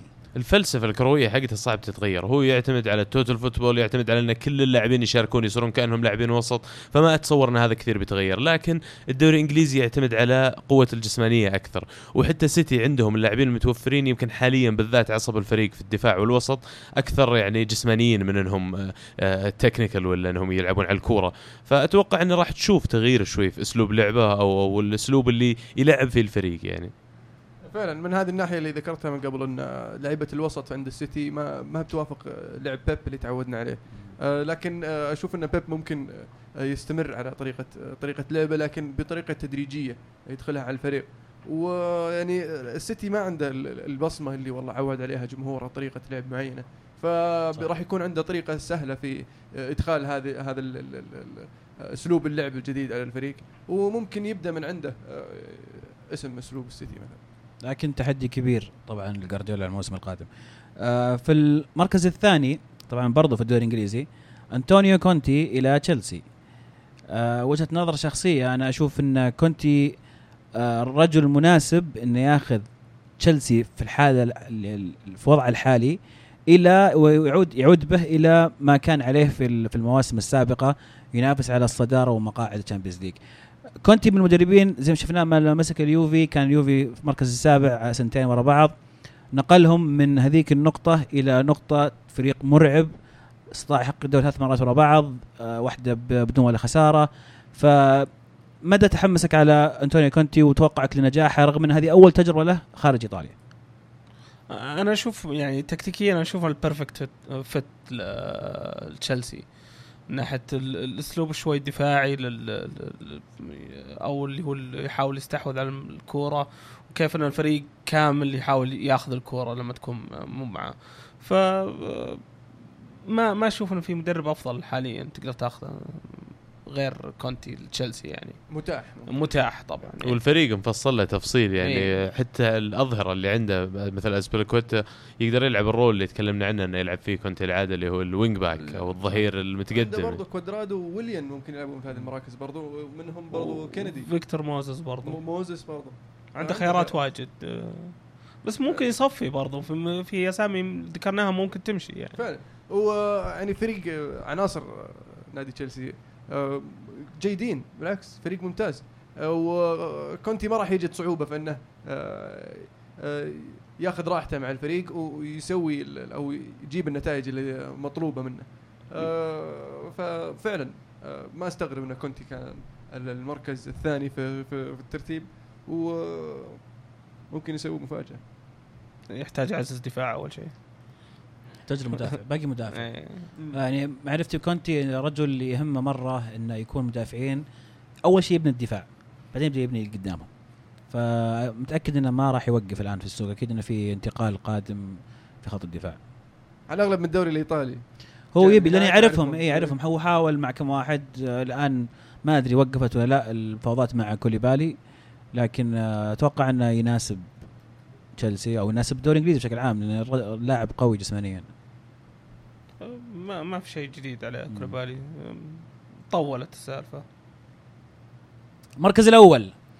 نادي خلص الصفقة من بدري ودخل المدرب في أجواء الانتقال من قبل ما يبدأ الموسم و ومر... يعني صراحة إدارة تشتغل بطريقة ممتازة جدا ومثال لجميع الأندية الأخرى اللي هو أنشيلوتي كارلو أنشيلوتي إلى آه بايرن ميونخ. هم يبغون ال Champions League. لهم فترة يعني اخذوه قبل كم سنة لكن مع جوارديولا ثلاث سنوات ورا بعض أخذوا الدوري. الآن مرة أخرى يبغون ال Champions League وجابوا الرجل المختص في ال Champions League. ولو لو فعلا يجيبها الموسم القادم. آه، يصير غطى على ال- ال- المدربين اللي مسوين هالة إعلامية اللي هم بيب ومورينيو. يصير مورينيو يطلع من مدريد يجي أنشيلوتي يفوز بال Champions. لما بيب يطلع من بايرن ميونخ يجي أنشيلوتي يفوز بال Champions. فيدلك على يعني خبرة أنشيلوتي حنكته أكثر من صحيح. أنشيلوتي. بس لا ننسى إن بايرن كمان فريق جاهز يعني. وأنشيلوتي قاعدين يرجعون شوي بأسلوب لعب بايرن شكلهم إلى أيام هوينكس. ما, ما ناسبتهم كثير يمكن تجربة جارديولا حسوا إنهم طلعوا برا الخط كثير. يبغى لهم مدرب فكره ألماني ومع لمسة الدفاع الإيطالية حقت أنشيلوتي. وترى حتى مدريد يعني وقتها كان كان جاهز يوم طلع مورينيو يعني ما كانت تعديلات كثير. وجوارديولا لما جاء البايرن كان البايرن جاهز. كان فعلا. بطل ال Champions League بطل الثلاثية. بطل الثلاثية وقتها. لا والآن بنشوف يرجع بايرن ميونخ أسلوب اللعب اللي هو direct أو مباشر. ما في passing كثير يمكن ثلاث أربع خمس لمسات تلقى الكرة قدام الباب هناك ويجيبون فيها جول مثلا. ف في كم من لاعب أنا أتصور بيمشيهم أنشيلوتي على السنة وسنتين الجاية. من ضمنهم يعني سمعنا إن بايرن ممكن يبيع ألابا ما عنده مشكلة لو انعرض عليه المبلغ المناسب. بس المبلغ اللي طالبينه هم على ألابا تقريبا 80 مليون. آه، في كلام إن الريال قدم عرض تقريبا 65 لكن آه، الباين رفض. قال يا 80 يا تحط لي بيبي في في الصفقة يعني في العرض حقك. يعني إذا الموضوع على فرق 15 مليون أتوقع في مجال للمفاوضة في الأخير بس مو باللي عرضوا عليهم مثلا 30 وقالوا نبغى 80 شيء ثاني. فلا تستبعد ما دام يتكلمون عنه أكيد إنه يبغون يمشون لهم كم لاعب يجيبون لهم لاعبين يناسبون أسلوب اللعب السريع هذا من جديد. من ضمنها فكه جوتزا. جوتزا ما ينفع في الأسلوب اللي يبغى يسويه آه، أنشيلوتي. ممكن صحيح. لأن قدس آه، آه، يعتمد على ال- زي ما نقول التيك تاك اللمسات المن- المناولات القصيرة السريعة مو بالهجمات المرتدة. والكرة لازم تستحوذ عليها. طول الوقت تبقى معك طول الوقت هو في نص اللعب يعني آه، يحرك التيمبو حق المباراة كلها والرذم حقه جميل. نوصل لأسوأ خمس انتقالات. ما ما عندنا خمسة يا أبوي. أسوأ آه ثلاث. خلينا نقول ثلاث. جميل. آه، أسهل شوي. آه، في أشياء potential بس ما هو صعب ما صار صعب تقول اسوء انتقال قبل ما قبل ما يصير. تشوف. فعلا. إيه، بالضبط. في- حالات يعني تنبؤ يعني. تنبؤ. زي زي مثلا يعني صفقة آه، بتقول أنت ولا أقول- أقول أنا آه، بالي واحد. قل قول. قول دوس دوس. عطنا اللي عندك. آه، اللي اللي أعطيتني إياها. آه، اللي هو ألكسندر مانينجر. مانينجر. آه، صفقة ليفربول اللي عمره 39 سنة إذا ما أنا بغلطان حارس. آه، حارس كبير فعلا حارس يعني آه، عن- عندك مشكلة في في خط ال- في مركز الحارس عندك. آه، مينوليه كويس لكن آه، في أحيانا مستواه يتذبذب. فأنت المفروض تجيب لك واحد ينافسه ولا واحد أحسن منه تحطه مكانه. شايف؟ فأنت جبت اللي ينافسه ثم تجيب واحد شايب مرة ما منه فايدة وتخليه كذا دكة كثالث وشو له ما له داعي. خبرة يا أخي في التدريبات يعلمه شلون يصد يعلمه شلون نجح يعلمه؟ يعلمه وش شاف بوفون يسوي في يوفي. أوكي كذا اقنعتني. صدق ترى كثير من اللاعبين اللي يجيبونهم بسبة أشياء زي كذا يعني. والله أشوف إنه المفروض إنه جاب له حارس شاب وقتها من 18 يط- يصعد له شاب كحارس ثالث لأنه عنده حارسين يعني جيدين. آه والثالث يعني ما راح يكون عنده الفرصة الكبيرة لكن ممكن يجربه في في بعض مباريات ال League Cup مثلا. آه أفضل له من يجيب حارس. لا لا خذها قاعدة. حارس ثالث ما ينفع واحد صغير لأنه تحت ال 21 لازم يلعب الحارس كثير. أو تحت حتى ال 25 فتلاقيهم دائما الأندية يحطون الحارس الأساسي حقهم هو اللي عليه الكلام والاحتياطي واحد صغير بتجيه كم من فرصة في الدوري ويمكن إنه يلعب أساسي في ال League Cup ولا ال FA Cup إذا كان كويس. والثالث دائما واحد خبرة يساعد الأول والثاني. لا بس ف- على فكرة في إنجلترا يعني تحت 21 الحارس يلعب مع ال under 21 اللي هو ال- مو عندك في ال- الأكاديمية صح، عندك إيه. under 18 و under 21 فبيكون يلعب أغلب الموسم مع بس وش هذولا. المهاجمين اللي يلعب ضدهم؟ يعني إذا صار ال- ال- ال- الحارسين عندك مصابين وقتها تصعده مو بتجيب واحد عمره 39 سنة وتقول الحارس الأكاديمية ما, ما لك امل مالك أمل بس غير. عشان كذا حاطينه إحنا في اخيس انتقالات. حلو اللي بعده. عندك ألكسندر باتو من كورنثيانز لفيا ريال. أنا شفت اللاعب هذا معانا الموسم اللي فات ما سوى شيء. أتوقع ركبته لسه أنا شفته مضروبه في مباراة واحدة بس إيه، وكان مباراة واحدة. وكان كان كويس فيها الحق. سوى assist الظاهر أو شيء؟ سوى assist وجالس. يراكض شوي بس هدف. باقي إيه. يعني كان مباراة واحدة لعب هو كم مباراة لعب؟ معليش ما بس لعبته ما أصلا ما لا لا لعب أكثر من مباراة. بس ما ما أتوقع إنه بيأدي مع فيا ريال يعني على سرعة الدوري الإسباني. ما راح يسوي شيء أتوقع هو الاصابات لعبت فيه هو إصابات كان لاعب لعبت فنان فيه نتفق انه كان لاعب فنان أيام ميلان كان, كان. مو. طبيعي كان. يا إيه. أخي كان آه، الاصابات لعبت فيه زي كثير من اللعيبة لكن إذا قدر يرجع مثلا 50% من مستواه أتوقع يكون كويس يعني مع بس. قام بفيا ريال يعني ما راح ما أتوقع يطلعون فيها بربح ابدا بس ما ما راح يعتمدون عليه كحل أساسي يعني أتوقع إنه يعني عندهم عندهم حلول يعني أخرى عنده إصابات كثير على مر على مدى ال- السنوات المواسم الماضية فما راح يضيف لك كثير يعني توقعي إنه بيكون زي فالكاو السنة اللي فاتت معنا إيه. ما أتوقع لك أنا أتفق مع دبي يعني باتو بيكون مرة يعني ما أدري ليش حاطين مبلغ في زي كذا في باتو بالذات انه أكيد الاسم هذا بيجي معاه راتب أكبر شوي ف ما في حاجة إنك تستثمر الا انه إذا موضوع والله marketing ولا دعاية شيء ثاني. ما دفعوا فيه شيء. ما دفع في شيء ظهر 4 مليون ولا 5 مليون. وراتبه كم؟ راتبه معانا كان 30000 في الأسبوع. الرجال بس يبي يلعب كورة ما إيه، هو يبي ما- يلعب ما صدق. إنه خذ فريق في ال Champions League. مرة مبسوط هو. حلو. الأول عندك؟ آه جيلوبوجي آه راح من تشيلسي لساندرلاند. ساندرلاند يحتاجون قلب دفاع وجابوا واحد خبرته في الدوري الإنجليزي 35 ثانية أتوقع.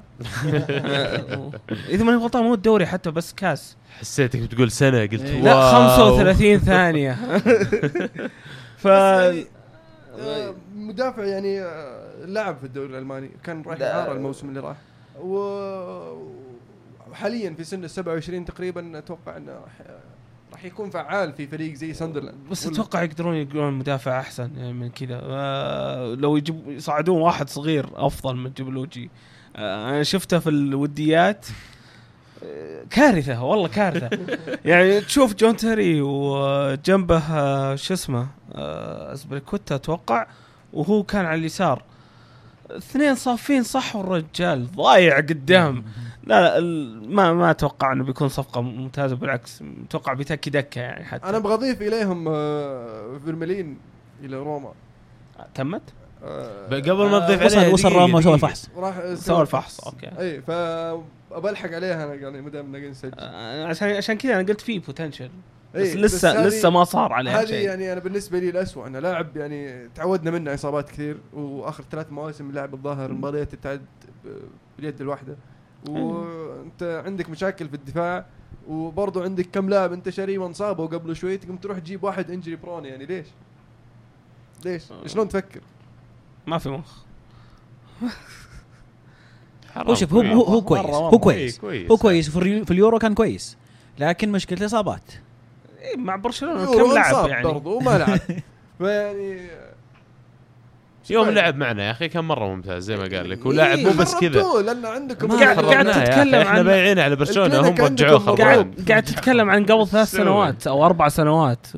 أتكلم لك اليورو الماضي المباريات اللي لعب فيها كان مرة كويس يا اي. بس قبلها مع برشلونة مصاب حلو بس هو. شخصية ترى قاعد تشتري واحد قائد في الملعب بعد. قاعد. قاعد.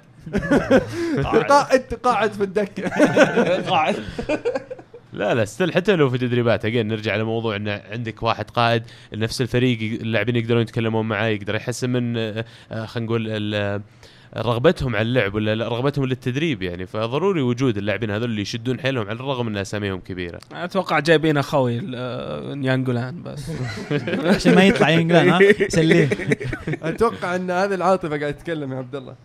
بس انه لعب معكم. ولا ننسى إنه هداف. جاب ار 1 من إيه هداف يا أبوي. آه في معنا اتصال. آه ألو؟ ألو عندك عزيز؟ ألو ألو إيه؟ ألو ألو. قبل شوي عرفنا أن صفقة آه، فيلم الصيف الطويل اللي جاي يخلص صفقة بوجبا المان يونايتد خلاص على وشك إنها خلاص تصير رسمية. اللا- النادي أعلن اليوم أن اللاعب راح يخضع لل- للفحص الطبي عندهم. وخلاص راح تتم الصفقة يعني ما يبدو إن يعني فحص طبي بسيط ما يبي له شيء. الحين الحين نقدر نتكلم عن السالفة. مبلغ 120 تقريبا يعني مع زوايد مع البونس قول 120 120 مليون يورو. 120 مليون يورو. يستاهل؟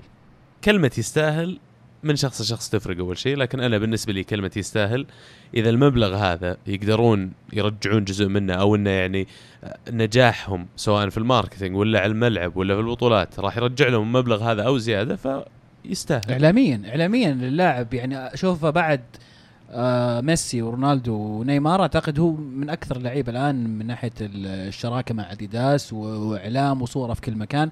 فمن ناحيه ناحية إعلامية راح ينفجر في ال... والبيئة الممتازة. اليونايتد يعني already منتشر في جميع أنحاء العالم. اعلاميا له جمهور كبير حتى في شرق آسيا. ويعني بالعكس راح يقدرون يسوقون له أكثر وأكثر. فمن ناحية فلوس هذه راح ترجع أكيد. اللي اللي يقال حاليا إن اليونايتد ممكن آه، يدخل 40 مليون من صفقة بوجبا بس من آه، حقوق الرعاية بس أو ال- ال- الإعلان اللي هي ال sponsorship. غير غير الفنايل اللي راح تنباع هذه. فاللي سمعنا كلام إن آه، تقريبا آه، زلاتان آه، جاب تقريبا الحين 50 تقريبا؟ آه، 50 إيش؟ مليون لليونايتد هذا غير صحيح. يعني شوف البلا الف- الفنايل آه، القيمة الكبرى ما تروح لليونايتد أصلا. اليونايتد ياخذ الظاهر 12% هو هو من أكثر الأندية. عاده يأخذون أندية من سبعة إلى عشرة. لكن يونايتد مع العقد الخرافي اللي عندهم أساس يأخذون 12% من ال players. فهذه الأرقام اللي قالوها عن زلاتان مستحيل إنها تكون واقعية. لكن فعلا المبلغ هذا لا استهين فيه 10% من جميع ال players اللي باعها زلاتان. واللي يبيعها إبرا- آه، بوجبا راح تكون أكيد جزء من ال- من ال- من الصفقة. واتوقع زلاتان جايب بلاش بعد. أتوقع مانيو أصلا دافعين فيه المبلغ هذا لأنه مو لأنه يسوى ولا ما يسوى لأنه في كم سنة إذا كمل زي ما هو قاعد يتطور الآن وصار اللاعب اللي كل أحد قاعد يتوقع إنه بيصير فبيصير ما في أي نادي يقدر يشتريه أو بيضطرون يدفعون عليه 300 350 مليون. فهو يقول لك معليش أنا أدفعها ما دامها 100 120 وأضمن اللاعب الخمس ست سنوات الجاية. لكن طلع من عندهم ببلاش يعني. آه. خل عنك هذه. في في ناس يتساءلون يقولون إن ال- اليونايتد الحين صار يدفع آه وكانوا يتكلمون عن الأندية الثانية. وأنا من من هذول الناس.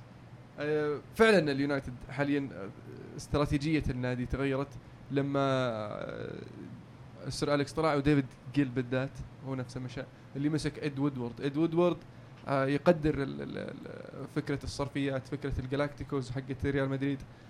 فكان يبغى يطبقها مع آه، مويس لكن الأسماء هذه ما تبغى تجي تتدرب مع مويس. فشفناه فترة مويس كان يلاحق فابريجاس يلاحق رونالدو يلاحق بيل ما زبطت معه. جاب بن خال على أساس إنه يجيب الأسماء جاب ديماريا بس مع ديماريا ما مشى الوضع مع بن خال. فشاف إن بن خال ما ينفع. وسنحت له الفرصة إن مورينيو قاعد فاضي. فقام جاب مورينيو مشى بن خال وأتوقع إنه راح يبدأ قصة جديدة آه، في في تاريخ اليونايتد. حلو تحليلك. طيب بخصوص بوجبا أنا أشوف إن ال- الولد اتخذ قرار غلط لأن ال- حاليا أنت لسه صغير آه أنت مع نادي راح ينافس على ال Champions League آه أمامك مشوار طويل تقدر تطلع السنة الجاية السنة اللي بعدها أنت يعني متوقع إنه ما ينزل مستواك متوقع إنه يستمر في الارتفاع. أنا أشوف إنه اتخذ آه، فكر من ناحية مالية مادية فقط وترك فرصة إنه يحقق إنجازات وهو صغير بدل ما يأجلها إلى وقت أبعد. وش قصدك إنه هو محقق انجازات يعني؟ لا مو قصدي شيء قصدي حاليا من ناحية كروية بحتة اليوفي أكبر من يونايتد كرويا إيه. الآن. الأجهز. أوكي. أجهز نعم إيه okay بس آه انت أقوى انت. الحين بتفوز بالدوري هو فاز بالدوري أتوقع معكم أربع مرات حاليا آه وش بعد؟ بتفوز ال Champions اي ال Champions الآن يقول لك وهو شايف شايف انت انت انت شايف الانتقالات اللي قاعد تصير في اليوفي يعني عارف إن السنة, الفريق صار أقوى الجاية السنة الجاية آه أنا رشح بايرن ميونخ وبايرن ميونخ شوف انت لا تاخذ الموضوع ما تاخذ الموضوع بشخصية. الموضوع مو شخصي مو أنا شخصية، اتكلم. واشياء واقعية الآن الآن. تقارن يعني. واقعي شوف. آه downgrade صح ولا لا؟ نزل. اي بس شوف شوف. أنت الحين السنة الجاية السنة الجاية ما راح تفوز بال Champions لا تحس ما تدري أنت. شفت؟ ما تدري. بس بي بي بيلعب في لا ال Champions شوف بينافس- اي أي فريق أي فريق اللي. يوصل semi-final الأربعة كلهم مرشحين يفوزون. أنت في الأخير ال target حقك لما تقول بفوز بال Champions لازم توصل ال semi-final إذا وصلت ال semi-final خلاص ترى ثلاث مباريات بينك وبين الكاس. وبعدين يعني بونوتشي شفناه يرفض double الراتب في مان سيتي ليش؟ لأنه يقول بنحقق ال Champions السنة هذه. فلما تشوف اللاعبين حولك ال mentality حقتهم كلهم زي كذا وفريق له كم من سنة يلعب كويس وجبتوا هيغوايين كمان جبتوا اللي يعني الضاله اللي على أساس ناقصتكم. كان اعطيتها موسم زيادة يا أخي. يعني أنا بس اللي قاعد أقول إن هد إن بوجبا فكر من ناحية مادية فقط. هذا هذا مشكلتي مع مع قراره. يعني أنا أفهم إنه ممكن يحن إلى يونايتد. آه، بيته اللي اللي كان فيه ويبغى يرجع لهم. بس الآن وقت غلط مرة. المفروض إنك تصبر على الأقل سنة بعدين تقرر القرار هذا. بس الفلوس لما توصل يا صح أنا أنا أنا. أفهم إن الفلوس مبلغ كبير. إيه. لكن لو إن اللاعب آه، يمكن عنده وكيل أعمال غير وكيل أعمال الحالي أو إنه أكبر في السن وأعقل ما يتخذ قرار زي كذا أتوقع. 13 مليون يورو ترى يا شباب بعد الضرائب. تتكلم يعني مدة العقد كامل يكون طلع منهم 60 70 مليون غير مقدم العقد. وغير راتبك أكثر من مليون في الشهر إي يعني نتكلم عن مبالغ. أنا ما ألومه صراحة إنه حتى يوم إنه راح مانيو وفي نفس الوقت تراك رايح نادي كبير ما رحت الصين طبعا يعني. أكيد. ما في أي شك رايح لنادي كبير. أنا ما اختلفت معك. ومدرب ج... آه، مورينيو مدرب ناجح يعني في المواسم زي الماضيه ما قال المهند يجذب اللعيبة بالضبط. طبعاً. وعندهم فريق كويس ج- جيبت زلاتان جيبت كذا لاعب. فممكن حتى هم عندهم project كويس يعني. برضو ممكن الفريق ينبني على بوجبا يعني. ينبني حوله يعني. طبعا أكيد إنهم قالوا له ال project حقهم والكلام هذا يا. ولا بس في نادي. هذه كانت يعني وجهة نظري في فكرته فحبيت أعرف يعني. أنا كنت أفضل إن المليون 300 مليون هذه يدفعون على ثلاث لعيبة آه، تدعم فيها الوسط والدفاع. آه، أفضل من إنك تجيب لاعب واحد بس. فيعني كان بإمكانك تجيب ماتويدي مثلا جوميز ماتويدي الفرنسي وجوميز ال- ال- ال- البرتغالي اللي راح برشلونة وتجيب لك في الوسط آه، في عفوا في الدفاع واحد كويس. مصطفي كوليبالي أي واحد. ممكن تطلع ب 100 مليون 120 ولا لا يا أخي لا لا لا لما تكبها في ثلاث لاعبين جبت آه، كمية ما جبت نوعية انت إيه، بالنسبة لك. تبغى تنافس على البطولات لازم نوعية ما ينفع طيب بس أنا كمية جبت متويدي متويدي لاعب ذو خبرة و- أنا- أنا و- شخصياً ما أحب ماتويدي. نوع اللاعب نوع اللاعب هو اللي نفقده في, في اليونايتد اللي هو النوع ال- ال- اللاعب اللي يحرث الملعب وقوي. بدنيا ويعرف يفتك. كان شريت كانتي يا أخي آه أنا كنت مع كانتي بس كانتي راح علينا برضه مو براح عليكم ما بغيتوه. لو تبغونه أتوقع لا حتى مانيو. حتى ارسنال كان يبغاه ولا اخذه ليه؟ أكيد إنه صار شيء وخلى تشيلسي يكون الأفضل في إنه يقنع أو أو مكالمة من شخص معين. ماني لكن أنا بالنسبة لي كانت أفضل من شاكا. وأجهز. ليش ما وبالنسبة- أرسنال؟ لأنه مختلف مو نفس ال- ال- اسلوب اللعب.